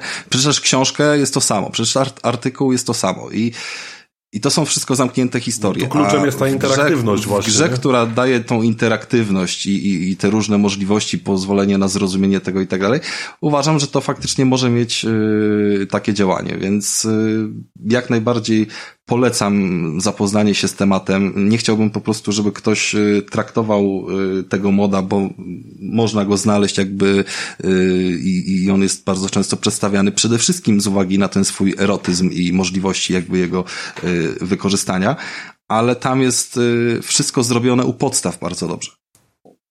Wszystko, łącznie jakby z braniem leków antykoncepcyjnych, znaczy nie leków, tylko tych środków antykoncepcyjnych, używaniem prezerwatyw, y, środków na menstruację, y, w sensie tamponów, tudzież tam czegoś, albo y, infekcji płciowych. Jakby każdy z takich wątków, który byś wrzucił do ogólno rozumianej sfery seksualności, to tam jest. Jak znajdziesz coś, czego nie ma, to naprawdę będę zaskoczony. Tylko jestem ciekaw, czy to po prostu e, zbyt dużo czasu nie zajmuje na wszystko, przez co granie w Sims e, s, e, Ale co nie zajmuje czasu? w sensie, no, że grze, te tak? Wsz- wszystkie rzeczy po prostu nie wchodzi na pierwszy plan, przez co całe życie Sima wchodzi na drugi plan, bawi się tymi nowymi featureami, które tak na dobrą sprawę Ale niech wejdzie, będzie możesz sobie grać Nie, nie, nie, nie, nie, nie, nie, nie. To ci mogę powiedzieć. nie, ale- Krystian, no. nie psuje to jakby m, też tych kilka rozgrywek, żeby to wszystko rozeznać, to, to gdzieś tam przeprowadziliśmy. E, Mhm. I owszem, granko na kodach, żeby chata była wykończona, tam powiedzmy, że, że nie ma problemu, żeby sobie tam odpalić. Do roboty, a nie. Tak, ale jak najbardziej. Kwestia tego, że y, są dzieci do opieki i trzeba się nimi zajmować, że jest praca, że trzeba zarabianie hajsu. W ten sposób normalnie to wygląda, nie? I jakby super, super się śmialiśmy z, z takiego rozwiązania, że y, przyszła sobie jakaś y, laska, którą, y, z którą gdzieś tam doszła do rodziny, do relacji, nie jako trzecia osoba. Y, wymagało to kilku etapów poznania się, jakby zanim zamieszkała i tak dalej. Najpierw jeszcze męża musiała zostawić, żeby, wiecie, wejść w kolejną relację. No, wszystkie takie tematy gdzieś tam były odpalane i nagle co się okazuje, nagle ten sim ma inny charakter, bo tam masz cechy charakteru, nie? I nagle się okazuje, że yy, ona była bardzo porządkowa i wszelką aktywność wolną, bo w Simsach jest super to, że nagle przestajesz yy, w nie grać aktywnie, że zlecasz im różne zadania, tylko bardzo fajnie się patrzy na to, co one robią y, same, nie? Mm, Wykorzystując te swoje algorytmy, które są bardzo, bardzo dobrze rozpisane moim zdaniem. I wiesz, i nagle się okazuje, że ta, ta, ta trzecia osoba w domu zajmuje się porządkami, bo, bo, bo, bo jest pedantyczna i tak dalej. I, I nagle znika coś takiego, jak wiesz, kwestia syfu w domu, się okazuje, że w zupełnie inny sposób, wiesz, wygląda zarządzanie domem y, w te trzy osoby niż, niż we dwie, nie? Czy, czy tego typu schemat, więc to nie jest tak, że, że oczywiście to może zdominować, nie, ale to wszystko wyjdzie z tego, jakich masz założeń i myślę, że po pierwszej takiej fazie, że, że będziesz chciał przy, przeklikać przez wszystkie opcje, tym, no to trzeba mieć po prostu chęć poznania tego i myślę, że jakiś cel w tym. Eee, No może, potencjalny. może pod tym kątem Ale tak, jest totalnie stworzone do tego, że można w to grać naturalnie i to z niczym nie implikuje. Nie? Jakby nawet, nawet popularny temat u nas w kraju ostatnio związany z aborcją, tam jak najbardziej również. No, Sim jest w ciąży, otwierasz sobie, wiesz, pyk, telefon i kliknij guzik, przeprowadź aborcję. Proszę bardzo, nie? Yy, Bo, bo, bo Ciekawe. akurat nie było w planie, a się zapomniało założyć gumki czy coś w tym stylu. Więc no mówię, nie, nie spotkałem się tam z żadną rzeczą, którą bym miał w głowie, a której by nie było, wiesz, y, przewidzianej Dobra, w tym czyli... modzie. Raczej Aha, w drugą okej. stronę to jest, nie? Że, że on ci E. może pokazać dużo więcej o życiu, jakie istnieje naprawdę, niż jest w twoim światopoglądzie. O, w ten sposób. Tak, czyli poniekąd zostawia pole dla takich bezpiecznych eksperymentów. Dla, powiedzmy na przykład dla kogoś, Tak, kto jest mniej tak, otwarty tak, na ludzi oczywiście. i boi się trochę eksperymentować w swoim własnym życiu. To, to właśnie to, co powiedziałem, że to jest według mnie bardzo ważna modyfikacja i takich rzeczy potrzeba więcej, bo, bo to jest, tak jak powiedziałem, może mieć y, jakieś działanie terapeutyczne dla niektórych osób. Może mieć, dlatego chciałem o tym powiedzieć, jako wiesz, nie wymieniając y, serią gier, y, tak jak wcześniej gadaliśmy, tylko jako oddzielny, powiedzmy, temat, taka kropka na D pod tym samym wątkiem, no bo y, czego można chcieć bardziej niż symulatora życia, żeby y, takie wątki rozważać, nie? I całkowicie bez rozpisanych scenariuszy. Tylko się samemu ten scenariusz cały tworzy, więc no, lepszego RPG nie ma niż Sims. No tak. No i fajnie. No. No i słuchajcie, to, to z mojej strony tyle. Mm, Myślę, że czasowo też jesteśmy tam, gdzie powinniśmy być, żeby zakończyć ten odcinek, więc e, e, pomimo tego, co powiedziałem wcześniej, zanim przeszliśmy przez ten cały e, nasz queerowy wątek, Pride Monthowy i, i tak dalej, mam nadzieję, że wszyscy nas dosłuchali do końca i być może wyciągnęli z tego jakieś swoje ciekawe spostrzeżenia i tak dalej. Jakby nie jest prawdą też, że nie zachęcam do dyskusji, tylko z góry uczulam, że, że nie będzie tutaj przestrzeni na śmieszkowanie i, robienie dramy w stylu właśnie o The Last of Us i PP, nie? Ale każdego, kto ma coś tam mądrego do powiedzenia, to, to jak zwykle zapraszamy.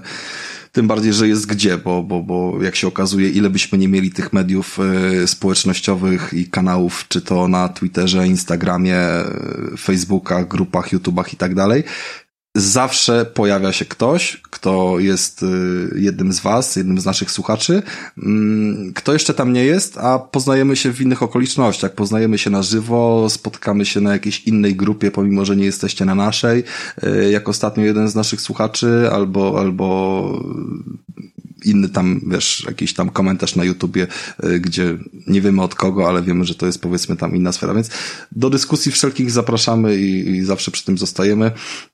Mm, będą też na pewno y, na żywo dyskusje na streamach, bo nawet jak y, pojawiają się przez Mikołaja częściej odpalane streamy, to, y, to my też lubimy w nich uczestniczyć sobie jako, jako wsparcie i gdzieś tam pomagać.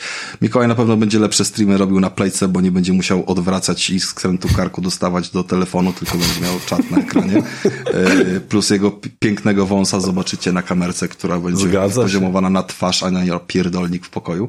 E, przepraszam, sobie ostatnio miałem piękny porządek, więc jakby proszę mi tutaj nie insynuować, że nie mam porządku nie, na no, chacie. Wiem, że śmieję się, miałeś piękny, ale wyglądałeś tam po prostu jak, jak y, z przesłuchania, kurwa, jakiegoś takim krzesełku na środku. Albo taki patostream, nie? no. Czy to dalej będą patostreamy, nie oszukujmy się, że my będziemy tutaj starać się utrzymywać jakiś poziom, wiecie, y, kija w dupie, nie? Czy coś w tym stylu. Jesteśmy jacy jesteśmy i myślę, że za to się szanujemy wszyscy w obie strony, nie? Albo nie szanujemy, zależy jak na to Albo spojrzeć. nie szanujemy, dokładnie, nie szanować się Ale też należy z godnością. Jak się nie szanujemy, to się nie znamy. Dokładnie. Więc słuchajcie, dzięki za, za ten odcinek. Y, pamiętajcie, że, że to nie koniec y, momentów, w których będziemy was zaskakiwać, bo coraz jakieś y, nowe pomysły nam przychodzą do głowy. No i tyle w temacie. Żegnamy się serdecznie. Był z nami Krystian Kender, który jedzie teraz się przez cztery dni szmacić na jakichś festiwalach. Download. Tak, e, będę download festiwal. Słuchajcie, no to jest, ja jeszcze... ale to jest dla piratów festiwal. Tam rozumiem, że zaproszenie tylko dostają ci, co konta tak, kupowali to, to, na plejki. To trzeba, trzeba wyruszyć na głębokie rzeki. Słuchajcie, jeszcze na zakończenie powiem, że dzisiaj był 8 czerwca. Nie wiem, czy o tym mówiłeś, ale e, powiem o jednej dobrej, jednej złej rzeczy, bo Rafał mi nie dał, więc tylko powiem, że no to śmiało. sezon, sezon czwarty Stranger Things jest dobry, najlepszy ze wszystkiego, a zła rzecz to jest taka, że wyszły recenzje Jurassic Park 3 z Chrisem Prattem ostatniej części 1 na 10 wszędzie. Podobno najgorszy jurajski park jaki kiedykolwiek wyszedł. Więc po prostu jest dramat. Ja na dwójce spałem, a trójka podobno jest jeszcze, jeszcze chujowsza. I to tyle. Było mi bardzo miło. Dziękuję za odcinek. Dziękuję za uwagę i do usłyszenia za dwa tygodnie. No i był z nami też Mikołaj. Byłem, byłem. Po krótkiej przerwie wróciłem znowu, już któryś mój wielki powrót. Było mi bardzo miło dzisiaj z wami rozmawiać. Szczególnie, że poruszyliśmy że ważne tematy. już, już nie będziesz musiał, y, nie będziesz potrafił odpuścić sobie kolejnego nagrania. Oj nie, absolutnie, absolutnie. Ja sobie nie odpuszczę nawet teraz. Ja kurwa od razu teraz kończymy i ja siadam do montażu. bo nie masz kurwa wyjścia. Bardzo, żebyście mieli najszybciej opublikowany odcinek, bo odcinek będzie opublikowany, y, słuchajcie, słuchajcie, jest 6 minut po północy i odcinek będziecie mieli w przeciągu 8 godzin od teraz. Zgadza ja, się. Ja w ogóle myślę, myślę, że nawet nie będzie zapowiedzi tego odcinka, po prostu będzie odcinek. Nie, myślę, że zapowiedzi nie będzie, nie ma czasu. I tak, nie, i tak, nie, nie, i tak śpicie w tym momencie, nie? Więc do tak, łóżeczek tak, tak słodkich snów i rano, rano się widzimy na tych, na serwerach. Tak jest. Do zobaczenia. Trzymajcie się wszyscy i, i no przez życie. Nara.